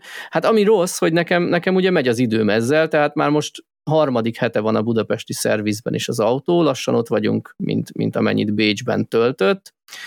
És Jó, de itt már azért hozzányúltak. Itt már hozzányúltak, és... így van, így van, így van, így van. Itt megint azt tudom mondani ezt a közhelyet, hogy egyik szemem sír a másik nevet, mert látom, hogy van előrelépés, ugyanakkor mind tudjuk, hogy túlterheltek a Tesla szervizek, Igazából ideális esetben két-három nap után járnánk ott, mint most három hét után, mert, mert konkrétan ezt a hibát, amennyire én tudom, ezt, ezt ilyen mondjuk két napi munkával találta meg a szerelő, csak ezt a két napi munkát ő két hét alatt tudta beletenni, mert egyszerűen így volt rá ideje. Hát, hogy tehát, más ha, ha ott... és ahogy nyomozott, kizárt különböző lehetőségeket, beszélt Igen. más kollégákkal külföldről, Igen. lehet, hogy nem is gondoltak erre korábban. Nekem az jutott eszembe, hogy egy pillanatra visszakapcsoljak az első témánkhoz, hogy amikor a, az új autó gyártása kapcsán beszéltek a kábelekről, hogy, hogy hogyan alakult ez a Teslában meg a vezérlők, megemlítették, hogy az egyik legnagyobb probléma az volt, hogy az eredeti modelles és elnézést X kapcsán is rossz hír, hogy ugye annyira sok kábel van benne, és annyira sok, sok vezérlőegység, hogy bármi hibát nagyon nehéz megtalálni, mert rengeteg sok mindent végig kell vizsgálni, és hogy ezért is előny például, ha egyszerűbb a elektronikus rendszere egy autónak az újaknál. Tehát valószínűleg is abba tartozik, hogy egy elektromos hibát bármilyen autóban nagyon pepecs munka megtalálni. Hát de erről beszéltünk hogy az X-nél is, hogy vala, a különböző motor a motorokból ilyen jelek, feszültségjelek, vagy? Mint is mondtál, hogy, hogy mik jönnek, és akkor én erre földobtam ugye kérdésként, hogy és akkor minden eszköznek különböző jele van? Igen, igen, igen, hát erről nincsenek pontos információk, de én úgy tudom, hogy nem, tehát annyi a visszacsatolás, hogy valamelyik alkatrész nél hiba Igen, tehát, van. Hogy, tehát, hogy, Á, hogy, de hogy szerintem amikor... ez, ez, ez még nekünk is követhetetlen, úgyhogy nagyon nem menjünk bele, mert a hallgatóinknak biztos követhetetlen lesz.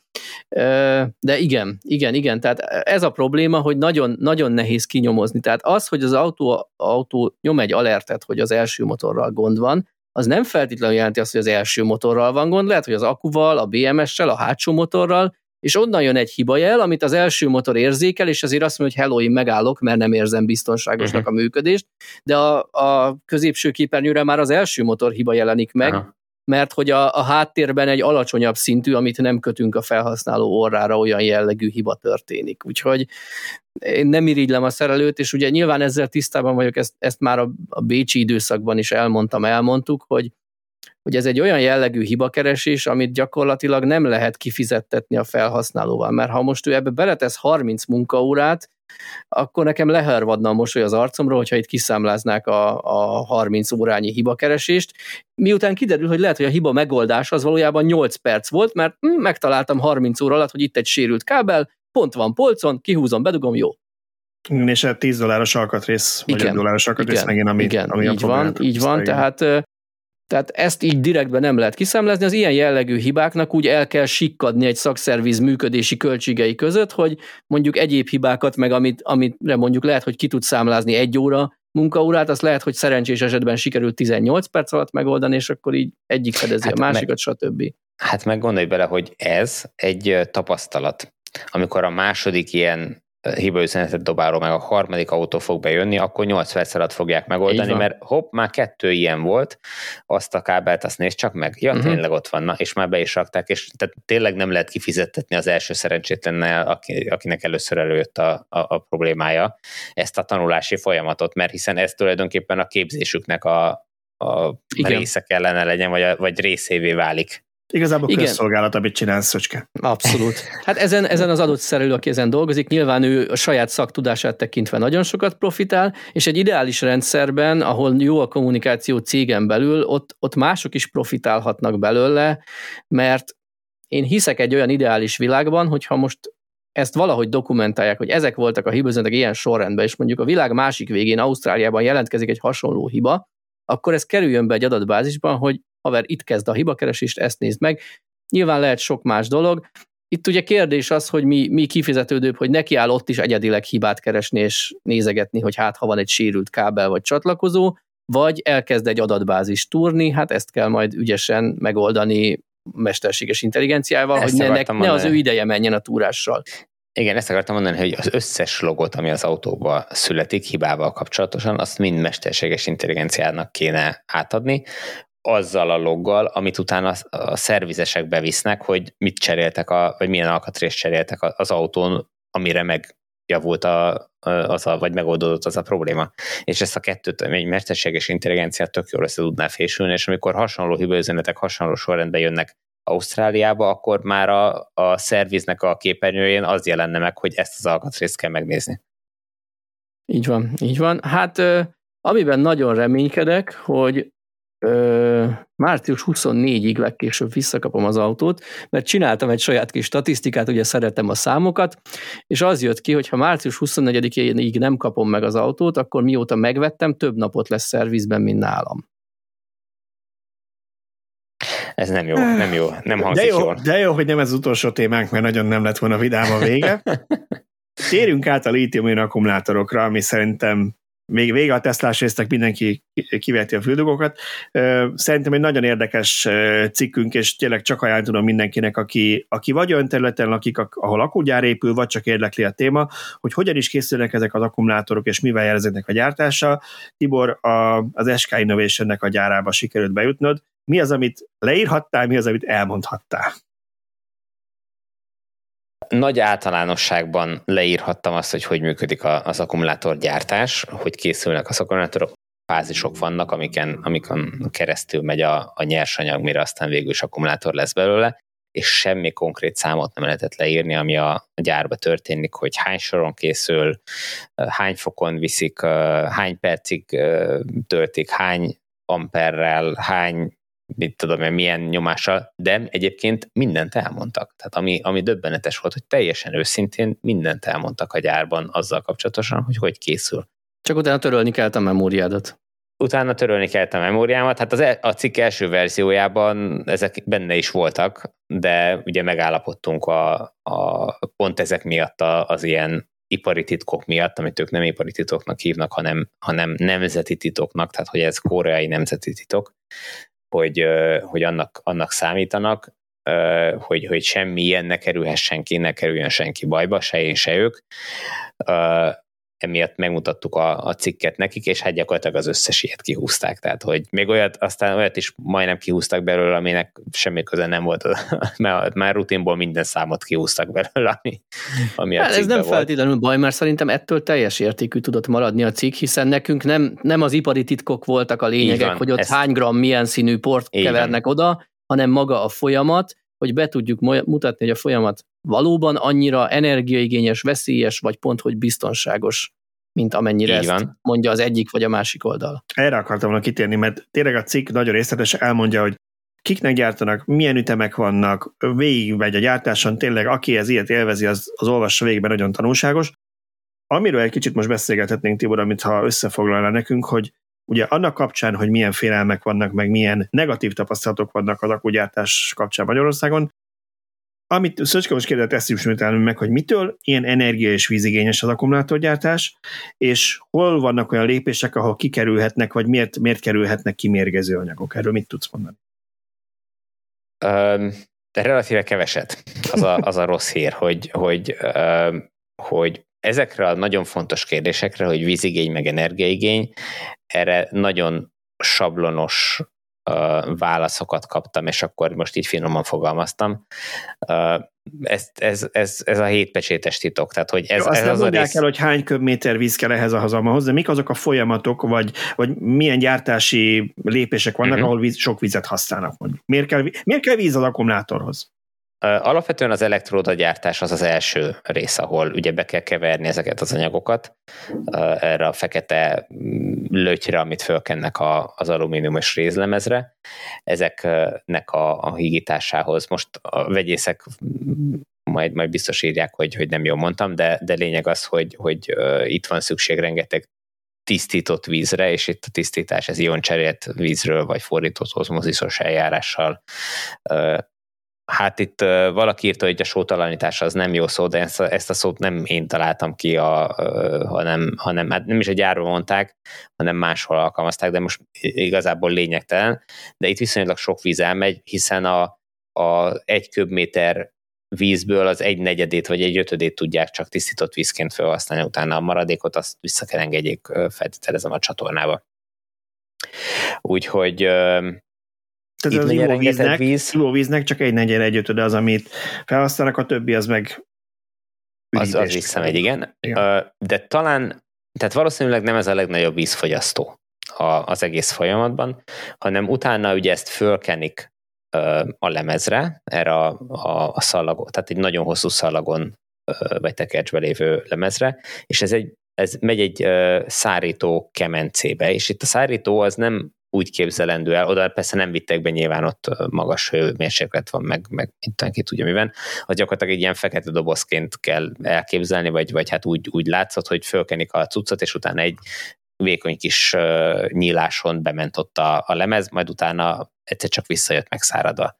Tehát, hogy ez, ez valahogy egy ilyen viszonylag Milyen zárt. léptékekről lehet gondolkoznunk, egy, mint egy szoba, mint egy épület, mint egy doboz? Ez egy, ez egy, ez egy nagy épület, tehát a, a, a, a szárító hm. rész, ahol, ahol ez megy, az egy, az egy relatíve nagy, nagy épület. Sőt, itt a, a maga, maga a gyár az a, a két nagyobb épületből áll, egy ilyen gyár az Eskánál, és ugyane, tehát ahogy én néztem a, a, az ilyen látványterveket, ugyanezt építik meg Iváncsán is. Az egyik épületben kezdődik az egész azzal, az ele, hogy az elektródát bekeverik, és ott ö, a hossz irányban az épületben ketté van osztva az egész gyár, tehát ennek az elektróda gyártó részlegnek az anód és katód oldalra, tehát az teljesen el van szeparálva egy nagyon hosszú nagy folyosóval, és a két oldalon teljesen külön zajlik minden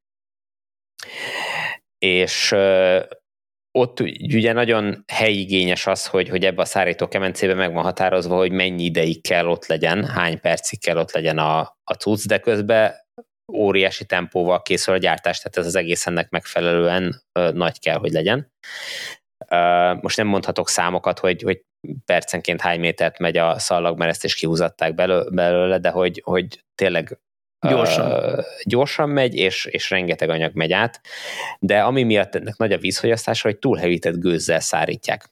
Ez tök furcsa, hogy a gőz úgy gondoljuk, hogy az nedves minden, de ezzel tudják szárítani a, a fölkent anyagot, és így lesz vagy így tudják kivonni a nedvességet belőle. Tehát ugye a nagyon... nedves elektrodagyártás nem csak, hogy összefoglaljuk, tehát gyakorlatilag először vízzel, tisztított vízzel egy ilyen elegyet képeznek, azt tudják felkenni, de aztán ezt meg kell szállítani, ahhoz, Így van, ahhoz egyrészt energiát, meg vizet Igen. használnak. Így van. És Így akkor van, ez, tehát... a, ez az anód része, ugye? Mert ha jól tudom, a katódnál ott nem vízzel keverik ezt az elegyet, hanem ott, ott vannak ezek az agresszívebb, nem annyira barátságos vegyanyagok. Igen, de lehet, hogy most ezt nem tudom, nem akarok hülyeséget mondani, nem néztem most meg a jegyzeteimet uh, itt most az adás előtt, ezeket könnyen összekeverem, és most nem akarom összekeverni őket, de lényeg az, hogy, hogy, hogy a szárításhoz mind a két oldalon kell. Tehát, hogy ez az szinte, szinte biztos. Ami furcsa, és amire én még eddig nem kaptam választ, hogy ezt a nedves levegőt, ezt utána miért engedik ki a gyárból? Miért nem csapatják le hideg felületen, és használják újra ezt a vizet a legalább, legalább a szárító részbe, illetve hát amit elpárologtatnak, az megint csak egy tiszta víz, miután a, az NMP-t azt az oldószert, ezt, ezt kivonják belőle, azt is azt hiszem, hogy valami vízes eljárással csinálják, miután kivonják, miért nem lehet újra felhasználni, miért távozik ez el, hogyha valaki most hogyha ha a komáromi gyár mögé megy, nem a, nem a főbejáraton, hanem a másik oldalán nézi, akkor van egy nagy torony tulajdonképpen, ahol vízgőz távozik az épületből, hogy ezt, ezt miért hagyják el párologni, miközben ez egy értékes dolog a víz. Ugyanez van Gödön is gyakorlatilag a Göd felül, tehát a gyárnak a Göd felüli, nem az M2-es felüli oldalán, hanem a másik oldalon, ott, ott szintén van egy ilyen nagy torony, és, és egy óriási vízgőz messziről látható víz mint a füstölne a gyár, de igazából az csak vízgőz. Ilyen nem távozik tudom, a gyárból. Te nem tudom, miért csinálják. Te jártál ilyen gyárban, de én amennyit ezekről mostanában olvastam meg, meg amit például a Tesla-nál is tudunk a Gigafactory Nevada kapcsán, ők milyen fejlesztést terveznek, akkor azt mondták, hogy a víznek a 98%-át szeretnék visszanyerni. Nekem így az a, az a képzetem, hogy Ugye ezt lehet úgy is gyártani, hogy ezt nem nyerjük vissza, úgy is lehet gyártani, hogy visszanyerjük. Ez egy költség tényező. Hogy én most egy olyan gyártóeljárást fejlesztek és telepítek, ahol ezt én visszanyerem, ez lehet egy több milliárdos plusz beruházás, és akkor a gyár mérlegeli, vagy a cég mérlegeli, hogy most mennyibe kerül neki az a víz, amit így elpazarol, neki melyik kerül többe. És amikor arról beszéltünk, hogy Magyarországra miért jönnek az akugyárak, akkor már erről beszéltünk, hogy ugye nem azért jönnek, mert itt olyan szerződéseket köttettek ugye a, a velük, mert be akarták őket hozni, hogy, hogy igazából nekik ez így olcsóbb, mert itt nem követelik meg, hogy vissza kell nyerni a víznek a 90%-át, nem követelik meg, hogy mondjuk milyen mennyiségben szökhet ki, a, vagy nem olyan szigorúak a szabályok, hogy mennyi szökhet ki ezekből a, a vegyi anyagokból is, és ezért olcsóbban lehet így gyártani, mert van víz vagy azt mondták neki, hogy van vízelő. Kérdés, hogy, és kérdés, ez most ez nem az SK kapcsán mondom, csak úgy általánosságban. Úgy általában igen. Kérdés, hogy meddig lesz ez a víz? Tehát, hogy ugye már, már évek óta halljuk, hogy akár nyáron, amikor nagy meleg van, és, és kicsi a Duna vízhozama, akkor, akkor Paks is bajban van. Na most uh, nyilván nem vagy tehát legalábbis azt feltételezem, hogy Paks működését nem fogják veszélyeztetni azért, hogy mondjuk a, akár még akugyárba tudjanak elég vizet szállítani, tehát azért ez hosszú távon nem vagyok benne biztos, hogy ez így, így működőképes és kifizetődő dolog, vagy annyira nagy biznisz. És ugye, hogy a veszélyes anyagokkal kapcsolatosan, ugye amikor az elektródának a, a, a, az anyagát, amit fölkennek, azt, azt bekeverik, akkor az elméletileg egy tök zárt rendszer hogy ez valóban mennyire zárt, azt, azt nem tudom. És hogy ott, ott milyen anyagok kerülhetnek ki, azt, azt nem tudom.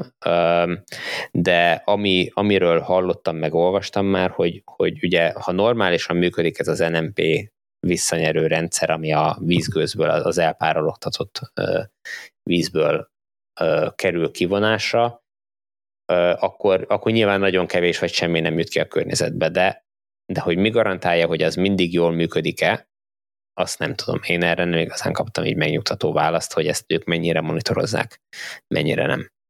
Úgyhogy Igen, ezek vannak, vannak nekem... még nyitott kérdések, amik, amikre választ kell találni. Én rajta vagyok, és, és továbbra is levelezek velük, mert, mert én azt látom, sejtem, hogy, hogy ez, ezután a ugye én december elején voltam a gyárban, tehát mostanáig húzódott, hogy ez a cikk ez jóvágyásra kerüljön.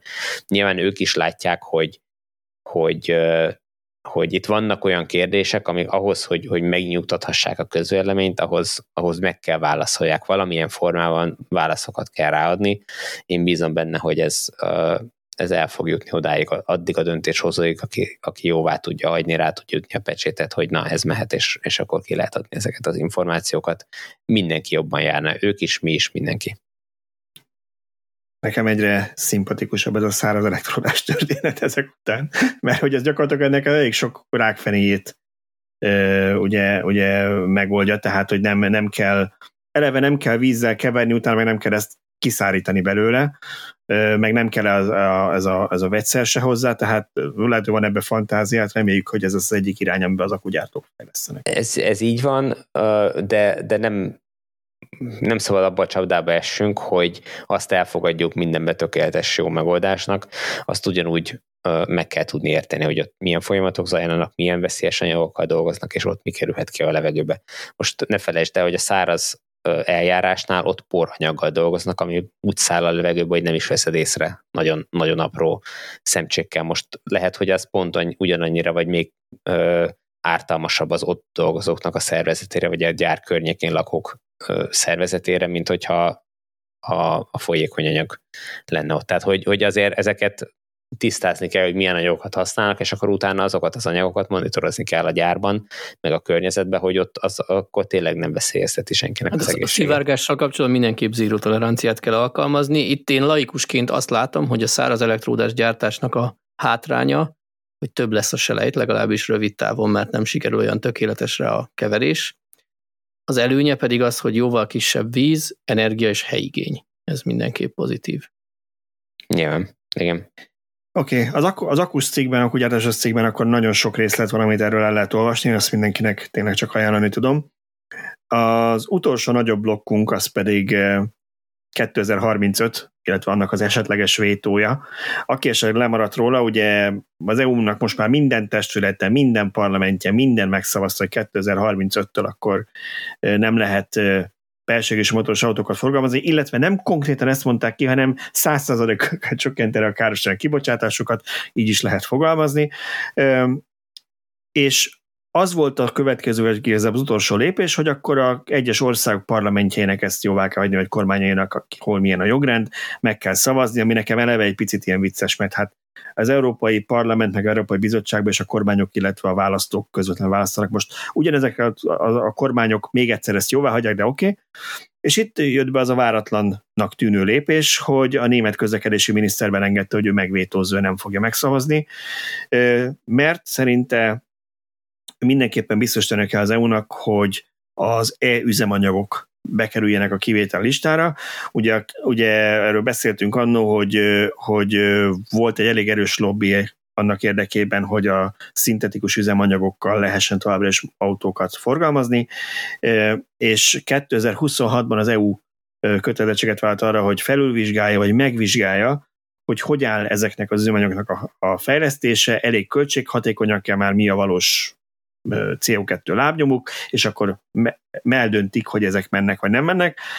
És a német FDP politikus, a közlekedési miniszter, Volker Wissing, azt mondta, hogy neki azért az a baj, hogy az EU csak ígérgeti ezt, de nem lát konkrét lépéseket, és erre garanciát kell vállalni, különben ő nem szavazza meg. Blöffel.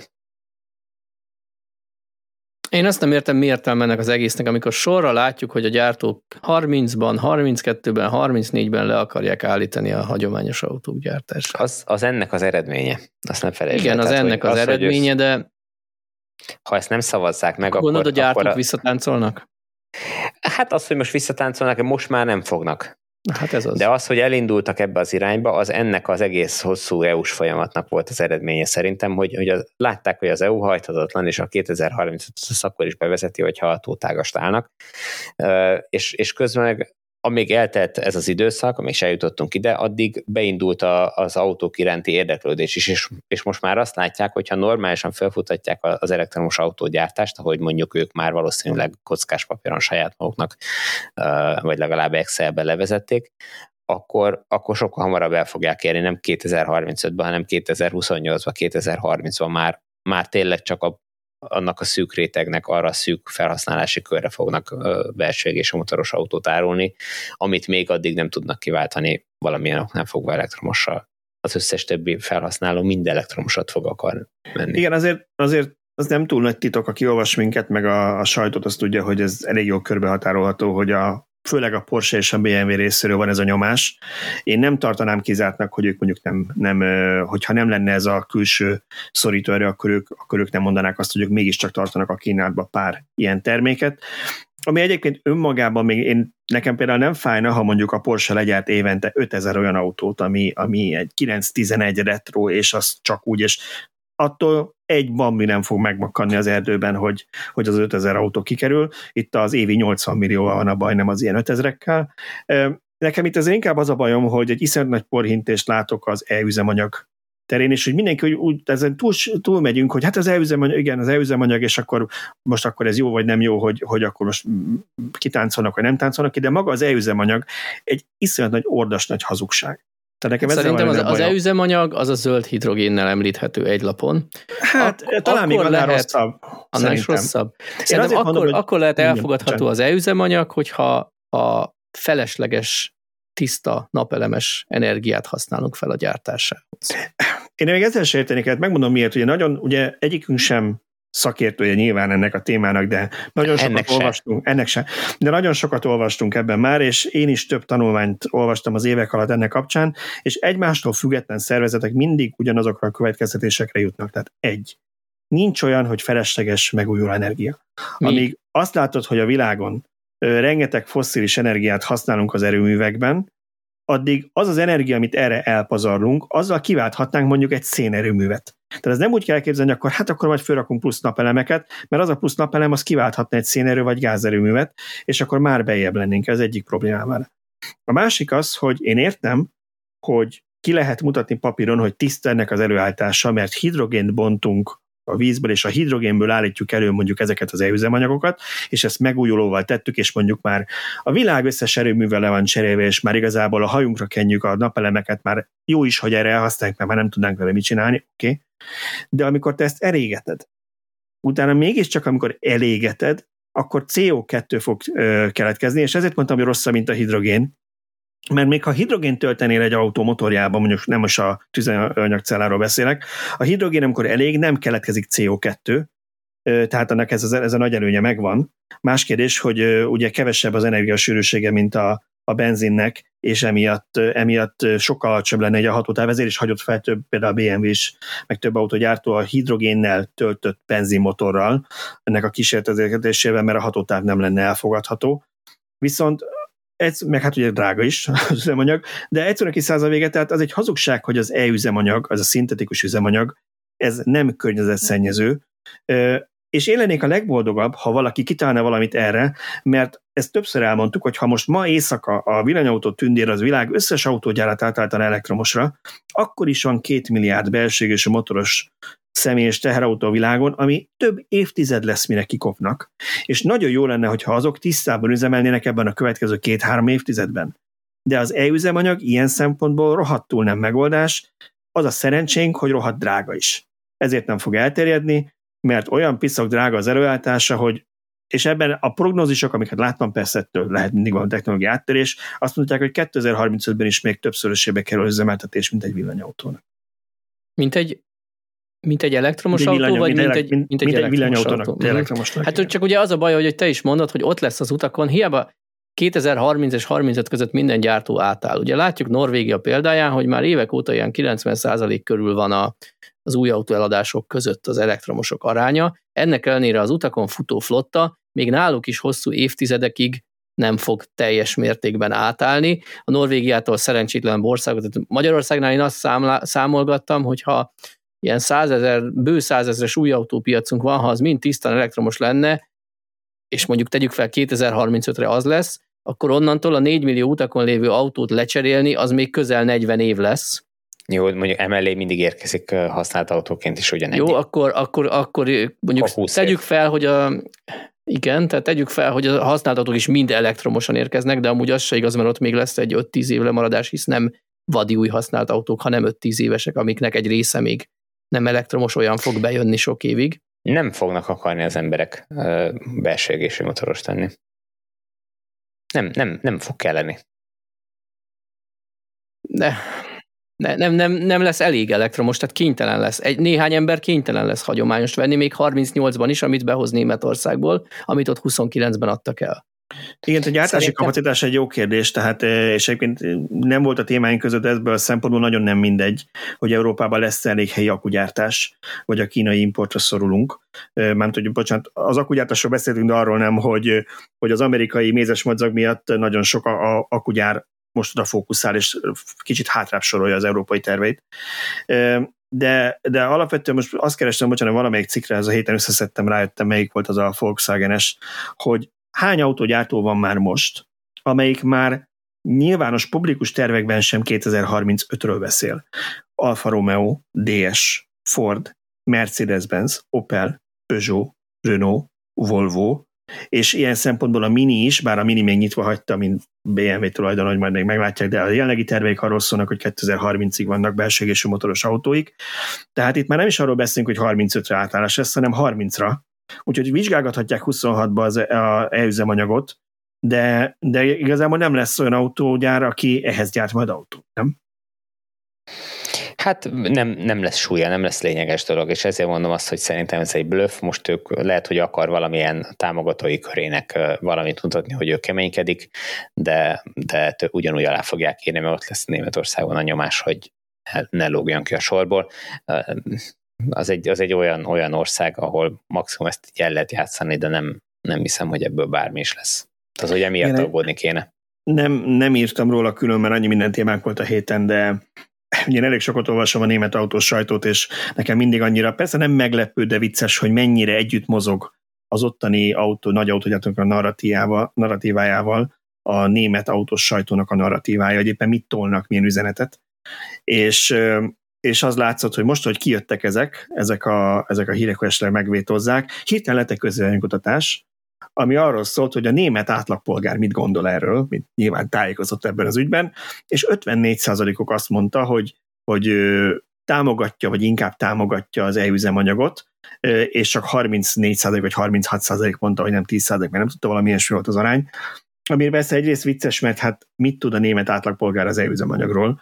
Másrészt meg ugye itt van a médiának a szerepe, hogy ha csak azt szajkozzák, mert nem mennek tovább, meg se kapirgatják a festéket a tetején, csak annyi, hogy ez tiszta, megújulóval gyártott, teljesen tiszta, ezért pónilóval kihatnak utána belőle, akkor, akkor persze, hogy azt gondolja a szegény állampolgár, hogy hát ez tök jó, szórakozunk itt az akkumulátorra, mit hallok ezekről, tölteni kell, meg, meg drága, meg mit tudom én, hát miért nem, miért nem erre? Persze, igazuk van ezeknek, miért nem az e-üzemanyagot csináljuk?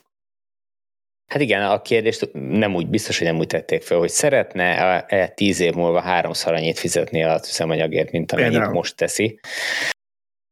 Meg szeretné-e, hogy, hogy a szénerőmű helyett azzal a napelemmel, amit akkor üzembe álltunk, e-üzemanyagot termeljünk, és továbbra is szénerőművet kell Egyébként Lacinak van egy nagyon jó cikke a bioetanol gyártással kapcsolatban, hogy, hogy azt mekkora területen állítják, vagy mekkora területen termesztett kukoricából állítják elő Magyarországon, és gyakorlatilag, hát most már nem emlékszem pontos konklúzióra, de hogy, hogy gyakorlatilag az energiaigényünk jelentős részét meg lehetne termelni Magyarországon, hogyha a helyet, csak a kukorica helyett, amit üzemanyagként, vagy üzemanyag miatt termelünk, a helyet napelemeket telepítenénk, és azon a területen. Tehát nem kell a mezőgazdaság elől elvonni extra területet, csak gyakorlatilag a most rosszul használt területeket kellene napelemekhez átállítani, és meg lenne oldva az energiállátás. Igen, ez, ez, ez egy nagyon jó példa egyébként, mert azért a, a, a bioetanol kapcsán azt tudjuk, és én nekem amerikai példám van ide, valószínűleg Európában is hasonlót a folyamat. Ugye ez igazából nem onnan indult, hogy valaki kitalálta, hogy akkor ez mennyivel tisztább lesz,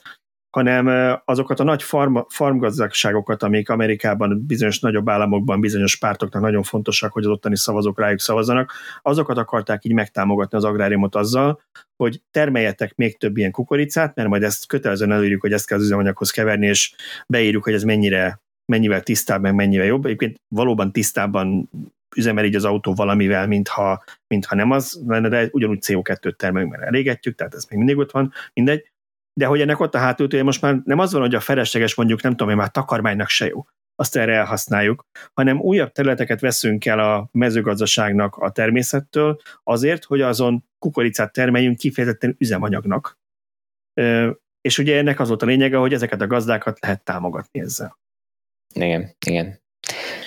Na jó, másfél órán járunk, igen, másfél órán járunk nagyjából, és még a kommentekre is kell egy idő jusson, úgyhogy én azt mondom, az utolsó témánk, az kicsit promozzuk, hogy ajánljuk már be ezt a nagy tesztet, ha már ennyit szenvedtünk vele.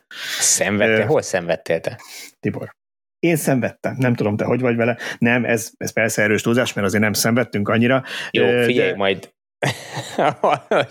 Majd elmeséljük, hogy ha, ha nem téveztél az első kanyarba rögtön az ember az utat, akkor, akkor kis, sokkal akkor kisebb szenvedés. Nem, nem, nem de... igazából nekem ott volt a szenvedés benne, amikor mínusz 13 fokban fel kellett szállnom 5 órakor a vonatra, hogy odaérjek. Na ezt akartam mondani, hogy, hogy ez egy dolog, Tibo, hogy elmentünk hozzá meg, veresen meg, meg százassal, százassal, vagy százasért sorba kellett állni, úgyhogy hogy igen. bejuss a WC-be kicsin. Tehát lényeg az, aki lemaradt volna, négy elektromos SUV-t teszteltünk, már azt sem tudom, mik voltak az autók, ugye volt egy EV, Kia EV6-unk, volt egy BMW iX3, volt egy Ford Mustang Mach-E és egy Tesla Model Y Long Range, és ezeket küldtük egymásnak a Tibor kedvenc Adria szimulációjában, ami azt jelenti, hogy effektív 800 kilométert levezetünk. Nem az Adriára, mert akkor vissza is kéne jönni, az még 800 lenne, azt már Björn se vállalja, ő csak 1000 kilométereket megy.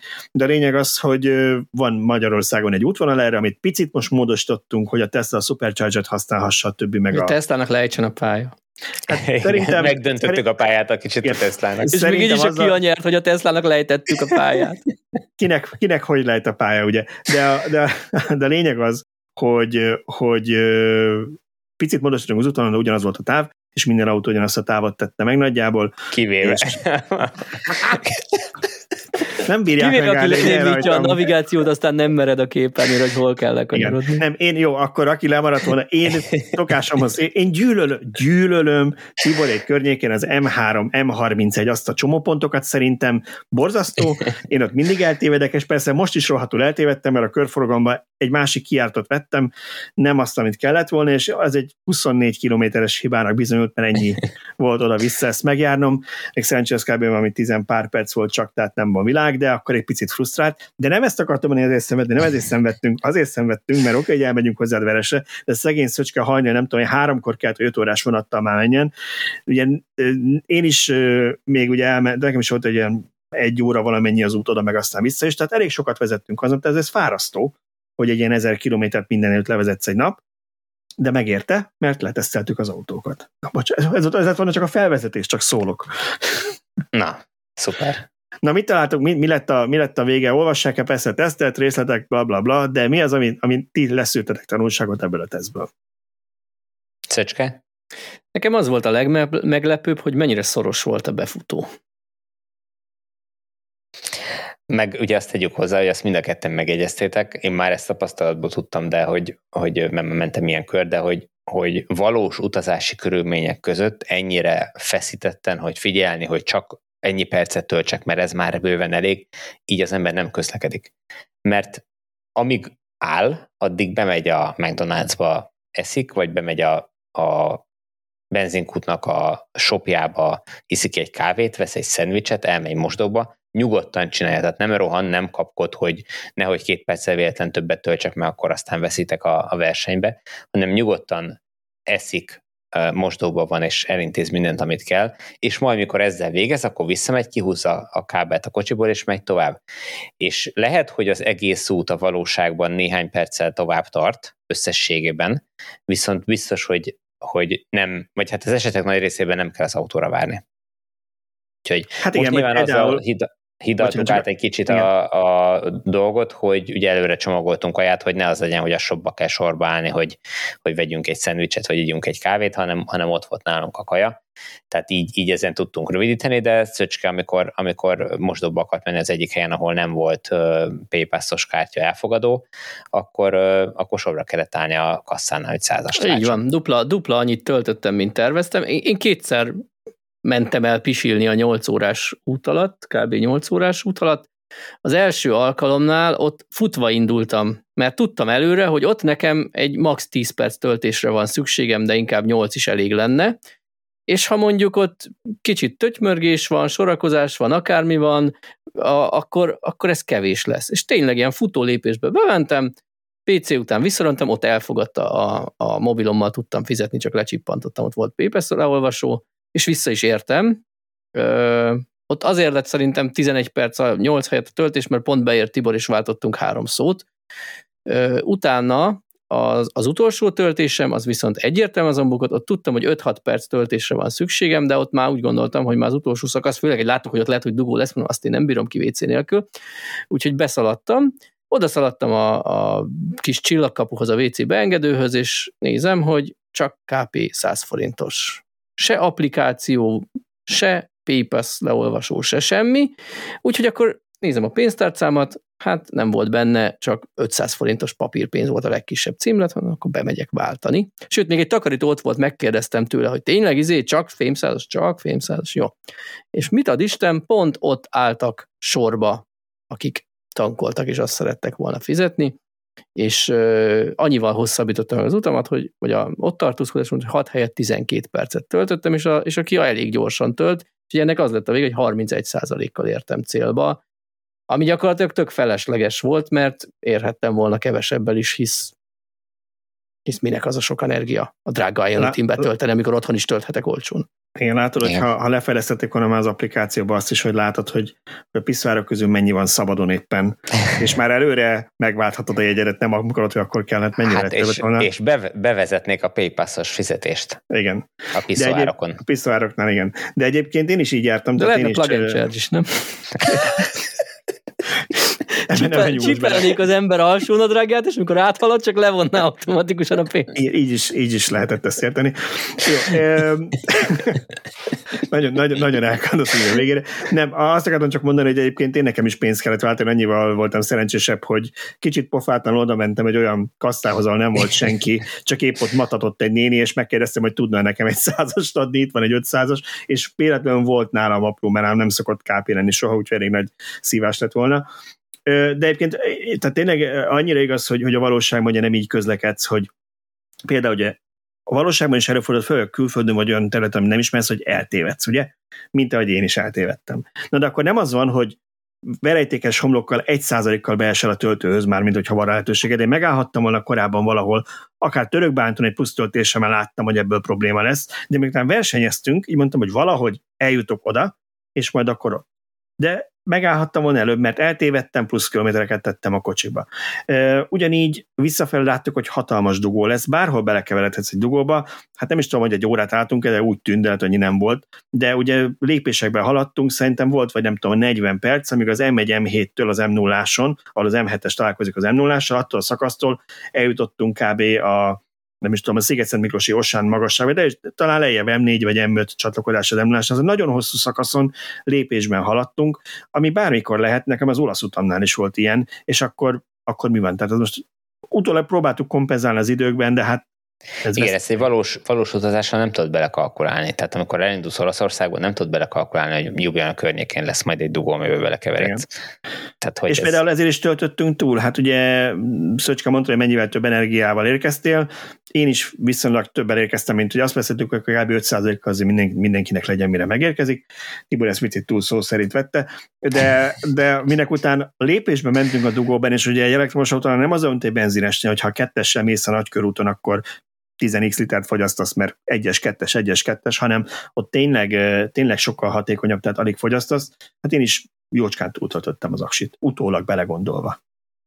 Ja, Igen, hát csak ezt eszem... nem tudhatod. Persze. Ott a Dukó, Dukóban eszembe jutott, hogy mindig, mindig aggódnak, akik még nem vezettek elektromos autót, hogyha télen bejön egy dugó, akkor ott halunk meg a az autópályán dugóba. Jó, mondjuk most nem volt extrém tél, mert nem szakadt a hó, de ilyen ja, plusz, plusz egy-két fok volt már Igen. akkor, amikor a célba értünk, mert napközben ilyen 5 fok körül volt a maximum, amikor sütött a nap. Tehát ott már ment a fűtés is a kocsiban, és ennek ellenére az lett, hogy a tervezetnél több energiával értünk célba, mert egy fél órát én álltam a dugóban. Igen, igen. Úgyhogy nincs, nincs már akkor a különbség az autók között, tehát az azonos kategóriájú autók lehet, hogy mit egy specifikáció alapján azt látja az ember, hogy az egyik ennyivel gyorsabban tölt, a másik annyival hatékonyabb. Összességében, hogyha nagy hatótávokat kell megtenni, el kell menni A-ból B-be, nincs olyan jelentős különbség. Tehát, hogyha ha mondjuk hatótávon belül van, akkor értelemszerűen semmi különbség, mert mindegyikkel 130-al lehet menni, akkor akkor nincs előnye egyiknek se. Ugye itt a töltésekben, meg, meg összességében, hogy milyen gyakran kell kiállni tölteni, ott lehetne, de ott meg nincs igazán nagy. Tehát most sokkal nagyobb különbség van, hogyha eltévedsz, vagy hogyha dugóba kerülsz, mint amit a, a technika adna. Olyan szempontból van esetleg, vagy, vagy lehet, hogy de ez is inkább csak azt bizonyítja, hogy a valóságban mennyi más dolog lehet, hogy mondjuk mennyire megbízhatóak a töltőhálózatok. Ugye az RT-nál azt láttuk, hogy rendre legalább egy oszlop nem működött a, a négyből, a Tesla-nál is a 12-ből 10 működött, kettő nem török Bálinton, és nagy sor volt, mert akkor még ugye ingyen töltikézett mindenki, és, és, és tele volt, és én a harmadik autó álltam, aki sorbát, és igazából szerencsém volt, hogy csak ezt egy 7-8 percet vesztettem az egészen, mert azért viszonylag gyorsan pörögtek a kocsik, és pont be tudtam állni tölteni de hát a valóságban bármilyen sokkal többet számít, mint az, hogy az egyik autó mondjuk milyen töltési görbét rajzol. Persze az extrém dolgokat félretéve, amikor egy autó nagyon-nagyon csehül tölt, de, de alapvetően most az, hogy az egyik 2.25-ig megy fel, a másik 2.50-ig megy fel, hogy most akkor az 30 vagy 40 százalékig tartja, a valóságban csomó minden más sokkal nagyobb faktor lesz. Én azt mondom, a töltőhálózatnak kell még nagyot fejlődni olyan szempontból, hogy minden egyes autópályapihenőben legyen ott néhány nagy teljesítményű töltő, Igen. mert amit most még kell tervezni, hogyha én akarok inni egy kávét, vagy pisilni kell, akkor lehet, hogy azt kell mondanom, hogy nem most állok meg a három kilométerre, hanem majd a 14 kilométerre lévő pihenőnél, mert pont ott van töltő. Ha mindenhol lesz töltő, akkor ez az utolsó tervezési kényszer is eltűnik. Abszolút. Igen, de ezt tegyük hozzá, mert, mert én olvastam ilyen kommenteket, hogy ó, Facebookon, bocsánat, ott, ott azt hozzáteszem, ott nyilván azért a kommenteknek a 80%-a nem olvasta a cikket, csak megvan a véleménye, mert nyilván, úgy jól kommentálni, de, de ott azért voltak ilyenek, hogy uramisten, ez mennyi, ezt mennyi, ezt így tervezgetni, ez mekkora egy szar, hogy ez, de alapvetően nem kellett tervezgetni. Mi azért tervezgettük meg kicsit jobban, mert ez egy valamilyen szinten verseny volt, és mindannyian úgy, úgy gondoltuk, hogy akkor mi most majd megmutatjuk, hogy mennyire jobban kifundáltuk bárki más, de alapvetően mindannyian meg beállítottuk a célpontot az útban, és az autók megtervezik a töltési helyeket, azért fő útvonalak, autópályák mentén mentünk, ott azért ezen a részen Nyugat-Magyarországon mindenhol van elég töltő, vagy hát van elég töltő, inkább úgy mondom, hogy meg lehet oldani. Tehát olyan óriási tervezgetést ez nem igényelne a valóságban, talán még Horvátország felé sem. Persze, igen, tehát hogy szükség van a plusz töltőkre, a, biztonság miatt, a kihasználtság miatt is, ugye, hogy, ahogy beszéltük korábban, most már a Teslások is lehet, hogy átszoknak egy részük az Ionity töltőre, tehát hogy kellenek a, a nagy teljesítményű töltők, és, és tényleg kell, és azt mondom, hogy nem csak, nem csak benzinkútra, az összes autópálya pihenőbe tényleg mindenhova kellenek ezek a töltők, hogy az ember bárhol megáll, bárhol el akar menni vécére, akkor az alatt az idő alatt tudjon tölteni és akkor gyakorlatilag tényleg nagyon kényelmesek lesznek ezek az utak. Oké, okay. na hát akkor az adás végére szerintem próbáljuk meg röviden kommentelni kicsit, csak hogy nem maradjon ez ki. De mielőtt még kommentelünk, Igen? aki idáig jutott az adásba, és még nem nyomott lájkot rá, akkor azt tegye meg, mert a YouTube algoritmus alapján, vagy szerint így fogunk előbbre jutni egy kicsit, és több emberhez eljutni, több hallgatóhoz. Illetve azt nem szoktuk mondani, de hogyha más podcast felületen hallgatjátok az adást, akkor biztos ott is van valami lájkolási lehetőség, feliratkozás, lájkolás, ilyesmi. Valószínűleg azok az algoritmusok is hasonlóan dolgoznak, úgyhogy ha, ha megteszitek, hogy ott feliratkoztok és belájkoljátok, akkor az biztos segít, és megköszönjük. Igen, hát a YouTube-on azért ez jól látszik, ezek abszolút nem titkos információk, mindenki látja, akinek van két szemszerű képződmény a fején, hogy az ennek a csatornának, ennek az extra villanások extra csatornának, ahova száműztük annól a szegény podcastunkat, 4000 feliratkozója van, és közben az a legutóbbi adást több mint 11 ezeren hallgattátok, vagy néztétek meg YouTube-on, amit ezúttal is nagyon szépen köszönünk.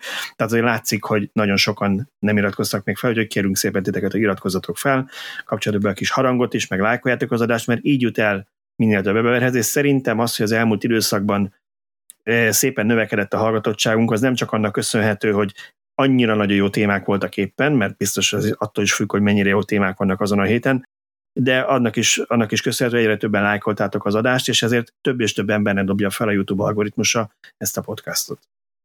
Így van. Na, nézzük, Na, akkor a nézzük a kommenteket. Említés szintjén szeretném még egyszer megköszönni annak a kedves hallgatónak, aki múltkor a Bing per Chat GPT-ben föltett egy, egy kérdést, hogy mi, szerezzen nekünk, vagy tervezzen nekünk a mesterséges intelligencia adásvázatot. Most megtette ugyanezt, múltkor mondtuk neki, hogy hát nem, nem írta meg, hogy mi volt a kérdés. És két verziót is generált. Én most nem fogom az egészet felolvasni, de, de meglepően, meglepően jó és jobb volt, mint a múltkori hozzáteszem, relevánsabb talán. Az egyik az egy alapbeállítás volt, a másik pedig egy kreatívabb lehet választani, miért kérsz. És egészen nekem, ami, ami megdöbbentő, már régóta, hogy egy szifit nézel, mindig az van, hogy így, mint ahogy mi most beszélgetünk, így beszélgetnek a science fictionben a számítógéppel. És ide nem jutottunk még mindig el, mert az van, hogy tudod, hogy milyen vezényszavakat ért meg, magyarul meg aztán főleg talán nem, de ha szerencséd van, talán igen, és ennek ténylegesen értelmes magyar mondatokat föl lehet tenni. Azt írta a hallgató, hogy a Villanyóra egy hetente megjelenő podcast, amelyben villanyautós újságírók beszélgetnek az elektromos autózás aktuális híreiről. A műsor hossza körülbelül 90 perc, jó. Kérlek az elmúlt hét villanyautó hírei alapján készíts egy adástervet. Köszönöm. Tehát így tényleg, mint, mintha valakivel beszélgetnél, így írta meg, ilyen udvarias levelet nem szokott az ember kapni, nem hogy egy mesterséges intelligenciának, és erre tett, készített valamit a, a gép, és tényleg jó, tehát a, az alapbeállításokkal három témát rakott be, az egyik a villanyautó piac, a használt villanyautós oldalon kapcsán, hogy beszéljünk a használt autókról, és hogy mit kell ezekről tudni, aztán a Volkswagen ID3 áremelése volt a következő téma, és a Ford Maki árcsökkentése volt a következő téma. A kreatívabb az pedig ennél sokkal részletesebbeket rakott be, de benne volt például a Toyota vezérének a lemondása, Model 3 átcsökkentés, Cybertruck gyártás, Debreceni akkumulátorgyár, ilyenek, amik teljesen releváns és friss témák, sőt, Szöcske szerűzben lévő Teslája is így tételesen szerepelt benne, hogy Szöcske szerűzben Teslának története, miért került oda, mennyibe kerül a javítás, mikor kapja vissza. Meg a, Úgyhogy... a, a parkolási hát Igen. etiket vagy szabályok, hogy, hogy szabad-e parkolni akkor, amikor a töltő nem működik. És Igen. nagyon durva, Igen. mert ezek valódi, valódi témák voltak az utóbbi időben a, a villanyautózásban, tehát hogy, hogy annyira képbe van, hogy ez félelmetes. Szerintem félthetjük az állásunkat, maradjunk ennyiben. Mert... Én, én úgy gondolom, hogy ő rálát valamilyen szinten, hogy milyen olvasottsága volt az adott cikkeknek, és nem csak kiollózhat néhány témát az oldalról, mert ugye forrást is megjelölte, tehát látszik, hogy a villanyautósok.hu vagy a HVG-ről honnan vette az adott hírt, és én azt gyanítom, hogy nem csak véletlen számgenerátorral kiválasztotta, hogy az elmúlt heti 28 uh-huh. darab cikkből ezt a hármat dobja be, hanem, hanem a népszerűbbeket nézte. Igen. Ahogy a Google is tudja, hogy melyek a népszerű oldalak, nyilván a Bing is. Igen, igen, igen. Na jó, szóval szenzációsan jó. Szenzációsan jó, igen, igen, abszolút, abszolút. Na jó, nézzünk, tényleg majdnem száz komment volt csak a YouTube-on, meg volt jó pár még az oldalunkon, és én ebből négyet választottam ki. Az egyik az inkább csak egy ilyen szintjén azt írta itt a hallgató, hogy nem beszéltünk még a grafén akkumulátorokról, de ezek már itt vannak Kínából. Nem is hallott ezekről eddig, de úgy tudja, hogy elektromos motorokban már elérhetőek, látott pizza futárnál ilyet, amit két éve minden nap használnak, általában ezer töltés bír, és ez egy óra feltölteni. Ez a pizza futár azt mondta, gyors töltéssel használja, és abszolút jó maradt. A hallgatónk is ilyet vett, és neki 400 töltés van benne, és 95%-os az akkumulátornak a, a egészsége elvileg, úgyhogy nem csak a, a nátriumos meg litiumos aksik vannak, ez a grafénes történet is lehetséges, hogy bizonyos szegmensében meg fog jelenni. Meg is jelent. Hát én, én nem tudok ezt hozzászólni, az igazság, nem, nem ismerem ezt a, én a technikát, így meg, én meg én nem tudtam, hogy ilyen robókban ez már létezik. Ezek szerint nem követjük eléggé a robó. De látod, hogy a, hogy a nátriumos aksik is, bár múltkor mondtad nekem, hogy az még csak ilyen prototípus volt, de hogy azt is így robogóba tervezték el. Szóval ez a robogós történet, egyrészt már Ázsiában vannak ezek a cégek, és Ázsiában az egy nagyon népszerű használati forma, de ha belegondolsz, az mondjuk a súly az fontos egy robogónál nyilván, még inkább nem egy autónál, vagy autónál kicsit nehezebb, nehezebb, nem örülünk neki, de, de elviszi a négy kerék. Viszont, viszont az látszik, hogy, hogy ez egy jó teszt fázis lehet egy, egy mm. technológiánál, mert lehet. Talán azért is lehet robogókkal tesztelni, mert jellemzően kivehetők az akuk a legtöbb mhm. típusnál. Mm. És Igen. ha valamivel nagyon mellé nyúlnak, akkor hát nyilván fáj, de, de akkor egyszerűbb garanciában cserélni akár más technológiájúra is. Igen, lát, látom, hogy a robóknál nekem nagyon tetszik az akkucsere történet. Tudom, hogy Ázsiában vannak ilyen megoldások, hogy gyakorlatilag ilyen szabványméretű akuk vannak, most nyilván még gyártó specifikus mindig, de hogy így szépen lecsatolod az akkumulátort, mint egy elektromos bicikliről, csak kicsit nagyobb, de ez még az a súlya, mint még így azért egy ember simán le tud csatolni, nem tudom, 4-5 kiló, nem tudom, tehát pár kilónak tűnik, nem tudom mennyi, és így berakod egy falba, és kiveszel egy másikat, és ott van 50 ilyen akkumulátor, és kihúzod a következőt. Szerintem robogokra ez, ez rohadt jó megoldás. Abszolút működhet. Nyilván itt is, itt is az játszik, hogy valószínűleg a felhasználók egy jelentős része fogja, kiveszi azt a cuccot, és fölviszi a lakásába, és otthon föltölti, nem? Lehet, lehet. Ez ezek ilyen közösségi megosztók is. Akkor... A közösségi ö, megosztóknál ott teljesen más a történet, persze ott, hogyha ha a városba elszórnak néhány ilyen falat, ahol, ahol ki lehet cserélni, akkor fölvehetsz akár egy 5%-ra töltött robogót is, elmegy vele a következő falig, és tényleg két perc alatt, ha kicseréled, akkor mehetsz vele tovább. A saját tulajdonúaknál nehezen tudom azt elképzelni, hogy valaki annyit ül egy nap egy robogón, hogy cserélgetni kelljen menet közben, mert szerintem az, az nagyon kényelmetlen lehet. De szerintem egy pizzafutárnál is praktikus ez a kivehetőség, ott megcsinálhatják a cserélgetést házon belül, hogyha mondjuk van öt futár robogójuk, ahhoz vesznek nyolc akut, és három mindig mhm. bent töltődik, akinek épp lemerül, az csak cserél, és viheti a következő pizzát. Simán, simán Abszolút. lehet. Csak nehogy egyszer kivegye a összet, és a pizza helyet azt adja oda. Igen, nem mindegy, nem mindegy, hogy hova rakod a kemencébe, vagy a... Igen. vagy a, a másik, akkumulátort, igen.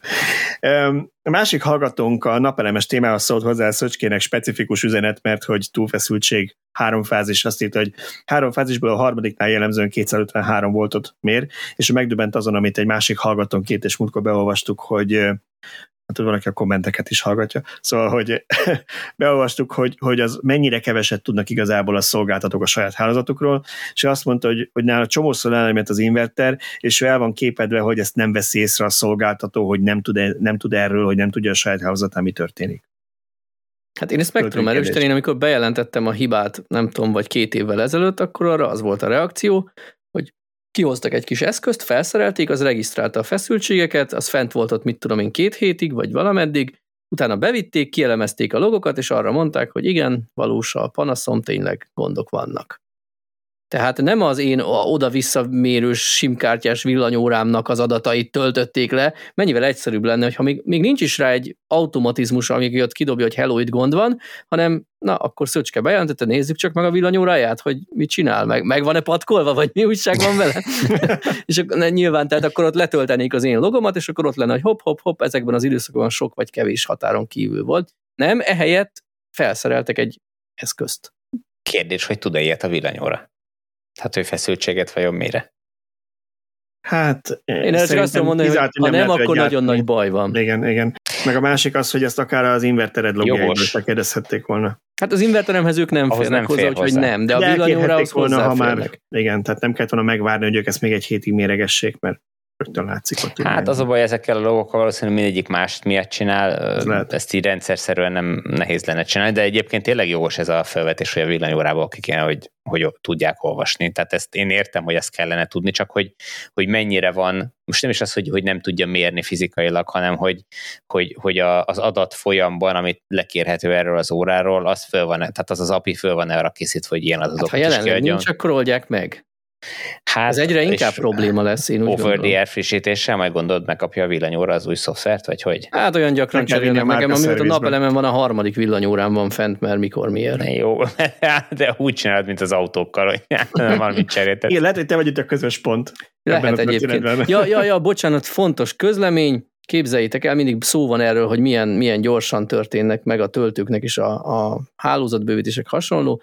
Tavaly március végén igényeltem 3x10-ről 3x32 amperre bővítést, és idén március 6-án, most nem tudom pontosan a napot, az elmúlt napokban megvalósult, kicserélték a kis megszakítókat az óra alatt. Ennyi volt a munka, hogy kijöttek és kicseréltek ennyi volt, három a, darab kis megszakítót? Így van, így van, ennyi volt. Az Nem utolsó óra. folyamata, vagy fázisa ennyi volt a munkának. Ja, és akkor itt izé panaszkodtam. De miket kellett csinálni? Tehát te megcsináltad a villanyszerelővel? Házon belül a... megcsináltam a villanyszerelőt, az egy ilyen másfél nap volt, kétszer jöttek ki és csinálták meg, az az én sorom. Ö, ami miatt nálam húzódott a dolog, hogy ez úgy nézik, hogy tavaly márciusban beadtam az igényt, ők azt mondták, hogy át itt olyan vacak az elektromos hálózat, hogy mi kicseréljük az utcába, meg amúgy nem csak nálam a szomszéd utcákban és az oszlopokat és a kábelt, de ezt ha én nagyon gyorsan befizetem a bővítési díjat 150 ezer forintot, akkor, akkor még megcsináljuk idén, de hogyha késlekedek, és én kihasználom a törvény által az 30 napos határidőt, amíg elfogadom a szerződést, akkor már csak jövőre, mert télen nem lehet bontani. Én nyilván nem késlekedtem, aznap, hogy jött a levél, rögtön befizettem, ez volt ilyen június körül, tehát tavaly júniusban befizettem a pénzt. Októberre ígérték az oszlop cseréket, hát végül ugyan télen nem lehet bontani, de november-decemberben csinálták, mert ők csúsztak. Mert nem volt tél. Örüljünk a globális Ezt biztos előre tudták, hogy nem lesz, na mindegy. Ö, és utána decemberben lezajlott az oszlopcsere, akkor szóltak, hogy lehet, lehet csinálni házon belül, amit kell. Ezt megcsináltuk december 8-án és 9-én, és onnantól, hogy én azt bejelentettem tizedikén, hogy akkor mi végeztünk, jöhettek, március elejére ide is értek. Igen, ezért, ezért tépted a, a hajadat, amikor mondtam neked, hogy én amikor bejelentettem a fázisbővítési kérésemet, akkor az egy ilyen 5-6 hét alatt kijöttek. Uh-huh. Nálam nem, nem ennyit kellett csinálni, nálam az utcáról a vezetéket is ki kellett cserélni, ami, ami bejön a házba, és fölrakták a 3x32-es kis megszakítót a villanyszerőt még azóta se hívtam ki, hogy átkössünk rá valamit, mert úgy ültem, hogy is a napelem miatt kell majd még ráérek én ezzel. Viszont nálam meg ez hiába történt meg 6 hét alatt, ugye én még a tavaly október 13-án nyújtottam be a bővítésre a kérelmet az EON-nál, azóta azt nem mondom, hogy felém se bagoztak, mert egyszer valami visszajelzést kapott a telepítő cég, hogy elkezdhetik tervezni a dolgokat, de nem kaptunk engedélyt még, csak hogy készítsék a műszaki terveket, de aztán ennyi, és vagyunk most március elején, és hát most már eltelt egy mennyi? Eltelt egy öt hónap, ugye erre mhm. lenne két hete, azt hiszem a szolgáltatónak. És... Igen, ezt csökkentették törvényileg három napra az egy hónapra, igen, nem? Azt azóta ezt, jól a, sikerül. ezt a fázist, igen. hát nem sikerült. Ja, egyébként igen, még a 253 voltra egy nagyon rövid mondat erejéig visszatérve, Ugye az van, hogy nálunk az utcában kábeleket, oszlopokat, mindent is kicseréltek, tök szép lett, és vártam a csodát, hogy akkor nem fog leállni az inverter most már, de ugyanúgy leáll, és most itt beszélgettem az, a megszakító cserélős szerelőkkel, ők is mondták, hogy hát jelentsen be, más nem tudok tenni, de hát mondom, itt volt ez a nagy fejlesztés, én vártam, hogy javulni fog. Á, ez csak ilyen látszatfejlesztés volt. Itt az utcában kicseréltük a kábeleket, az oszlopokat, de attól a környéken a fővezetékek azok maradtak a régiek. Hát meg a trafók, ami leginkább probléma. Hát ez, ez a trafó, ez érdekes kérdés, mindennel gond van, nem tudom, mm, mindegy. A trafók ugye érdekes kérdés, mert abból van többféle méretű a különböző ö, lépcsőknél, és amik így a villanyaszlopokra vannak felszerelve, tehát ezek a utcákat ellátó legutolsó lépcsős kis trafókat, azt cserélték nálunk, tehát az új, az vadonatúj, uh-huh. de ezek szerint van valami másik, nem tudom, ami ami a következő szintet képviseli a táplálékláncban, az, az még valószínűleg a régi, és ott lehet a gond. Ja, azt mondták, bocsánat, bocsánat, nagyon jó infóim vannak.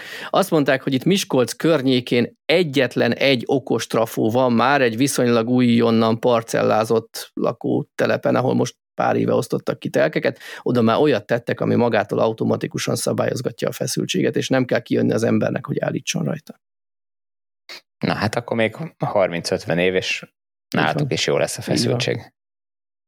Oké, okay, egy nagyon gyors közlemény csak, vagy bejelentés, a, vagy továbbadjuk az információnak, úgy mondom, hogy a múltkor mondtuk, hogy akinek van ötlete, hol legyen Supercharger, az dobja be itt, hogyha többeknek vannak ugyanoda tegyék a jelölőt, amikor javasolnak a Teslának. Egyik hallgatónk az Kaposvárt jelölte meg, amivel csak az a probléma, hogy kicsit közel van Pécshez, és én nem vagyok benne biztos, hogy a Tesla két helyre fog ilyen közel egymáshoz most így első körben Supercharger tenni, de tessék bejelölni, mert persze hát ha elég sokan kérik, akkor biztos, hogy valami lesz. A másik pedig azt mondta egy másik hallgató, hogy az M3-as autópályán polgár mezőköves Füzesabony környékére valahol ide kérne egyet, mert hogy jelenleg az van, hogy egy kisebb hatótávú autóval, és neki egy régi 75-ös modellese van, ő neki Pesten meg kell várni egy százszerekre teletöltsön, hogy elérjen a debreceni töltőig. Egyébként igen, Miskolc meg Debrecen nincs annyira tökéletes helyen, valahol Gelejnél nagyon jól jönne egy Supercharger, mert ugye ott még összefut, tehát onnantól Debrecen, Nyíregyháza, Miskolc, minden uh-huh. irány közös, és ezeket mind ellátná ott egy helyszín. Annyi, uh, annyit tudnék sugni, nem mondhatok el sokkal többet, de, de polgárt lehet, hogy érdemes tolni. Akkor toljuk. Mindenki hajrá, jelölgessük. Oké, okay, na és az utolsó kommentünk, ez csak arra reflektált, hogy mi sajnálkoztunk, hogy mennyire kevéssé bővült a magyar töltőházat az egymúlt évben, és valaki azt mondta, hogy ez a 25%-os bővülés, most mit sírunk, ez egy jó érték. Valaki meg azt írta, hogy hát ő Franciaországról arra szokott járni, és azt tudja, hogy az autópálya mellett most már tényleg 40-60 kilométerenként szinte minden benzinkuton van 5-15 oszlop, és szerinte hamarosan Norvégia elbújhat Franciaország mögött, mert hogy annyi, annyi töltőt lát települni, ilyen nagy feszültségű DC, DC, vagy bocsánat, nagy teljesítményű DC töltőket. Nem azt mondom, hogy azért sírtunk, mert Norvégiához és Franciaországhoz akartuk menni Magyarországot, inkább azért, mert azt látjuk, hogy ugyan lehetséges, hogy valóban valamennyit növekedett a töltők száma, de ennél sokkal nagyobb ütemű fejlesztés kellene, és valószínűleg most az autópályák meg a főútvonalak mentén több és nagyobb teljesítményű töltő, nem csak az, hogy kirakunk mutatóba egy darab 50-eset. Ja, hát igen, itt, itt alapvetően itt az, mi az autószám növek, várható növekedéséhez mértük a, a, a töltőhálózat bővülését, és ott, ott van azért probléma. Hát meg nem mindegy a bázis, tehát lehet tapsolni egy 25%-os növekedésnek, csak nem mindegy, hogy Na, az meg a másik, igen. ezerről növünk, vagy százezerről. Igen. Igen. Igen, az nyilván mi abból indultunk ki, amit a holland szakember mondott, hogy ők Nyilván ez más környezet, más kontextusok, 1 millió 800 ezer töltőt számoltak, ezek nem villám töltők, túlnyomó többsége sima AC töltő, meg valószínűleg ilyen kis teljesítményű, hogy otthon éjszaka feltöltsön, vagy a ház előtt pontosabban feltöltsön az utcán. Nem azt mondjuk, hogy 1 millió 800 ezer töltő kell Magyarországra, de azt mondjuk, hogy valószínűleg 2000 az, az nem annyi, tart, mint a tartalom. Kéne, kéne jó lenne egy terv most már arra, itt a következő évekre, hogy, hogy hol és mikor milyen teljesítményű töltők fognak megvalósulni, hiszen ezekhez el kell kezdeni odavinni az áramot, amiről már beszéltünk korábban, és hogy ezt, ezt meg kell oldani, ez, ez hiányzik itt Magyarországon. Úgyhogy én, én azt mondom, hogy indítsunk, indítsunk egy petíciót, mert ugye erről beszélgettünk a holland szakemberrel is, hogy, hogy mi motiválhatta a döntéshozókat ezekben, hogy annó ezeket meglépték, meg a szolgáltatókat.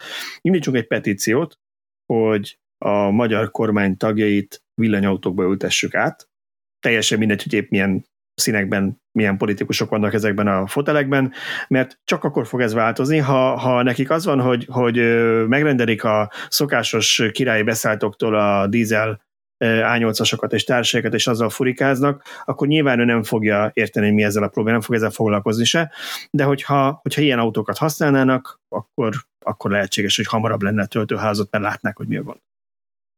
Így van. Hollandok hát egyébként nem adtak arról, arról adatot, hogy milyen az ACDC arány ebben az egymillió töltőben? Mert az még nem, érdekes lenne. Nem, nem hangzott Nem, nem kérdeztük, nem, nem uh-huh. beszéltünk erről. Ugye Na majd, ha, le, majd ha legközelebb beszélgettek, akkor kérdezni. 1 millió 800 terveznek, 2030-ig erről volt szó. Tehát. De ennek a túlnyomó többsége arról van szó, hogy éjszaka mondjuk az utcákon uh-huh. fel lehessen tölteni az utcán, utcán parkoló autókat. Nem, nem, a, nem a villámtöltők a fókusz ebben szerintem annyira. Jó, szóval akkor nem, nem sírtunk az adás végén, sikerült félig meddig pozitívan lezárni. Nagyon szépen köszönjük a kitartó figyelmet ebben a most tényleg extra maratonira nyúló adásban, és jövő héten újra találkozunk mindenkivel a 169. villanyórában. Sziasztok! Sziasztok! Sziasztok!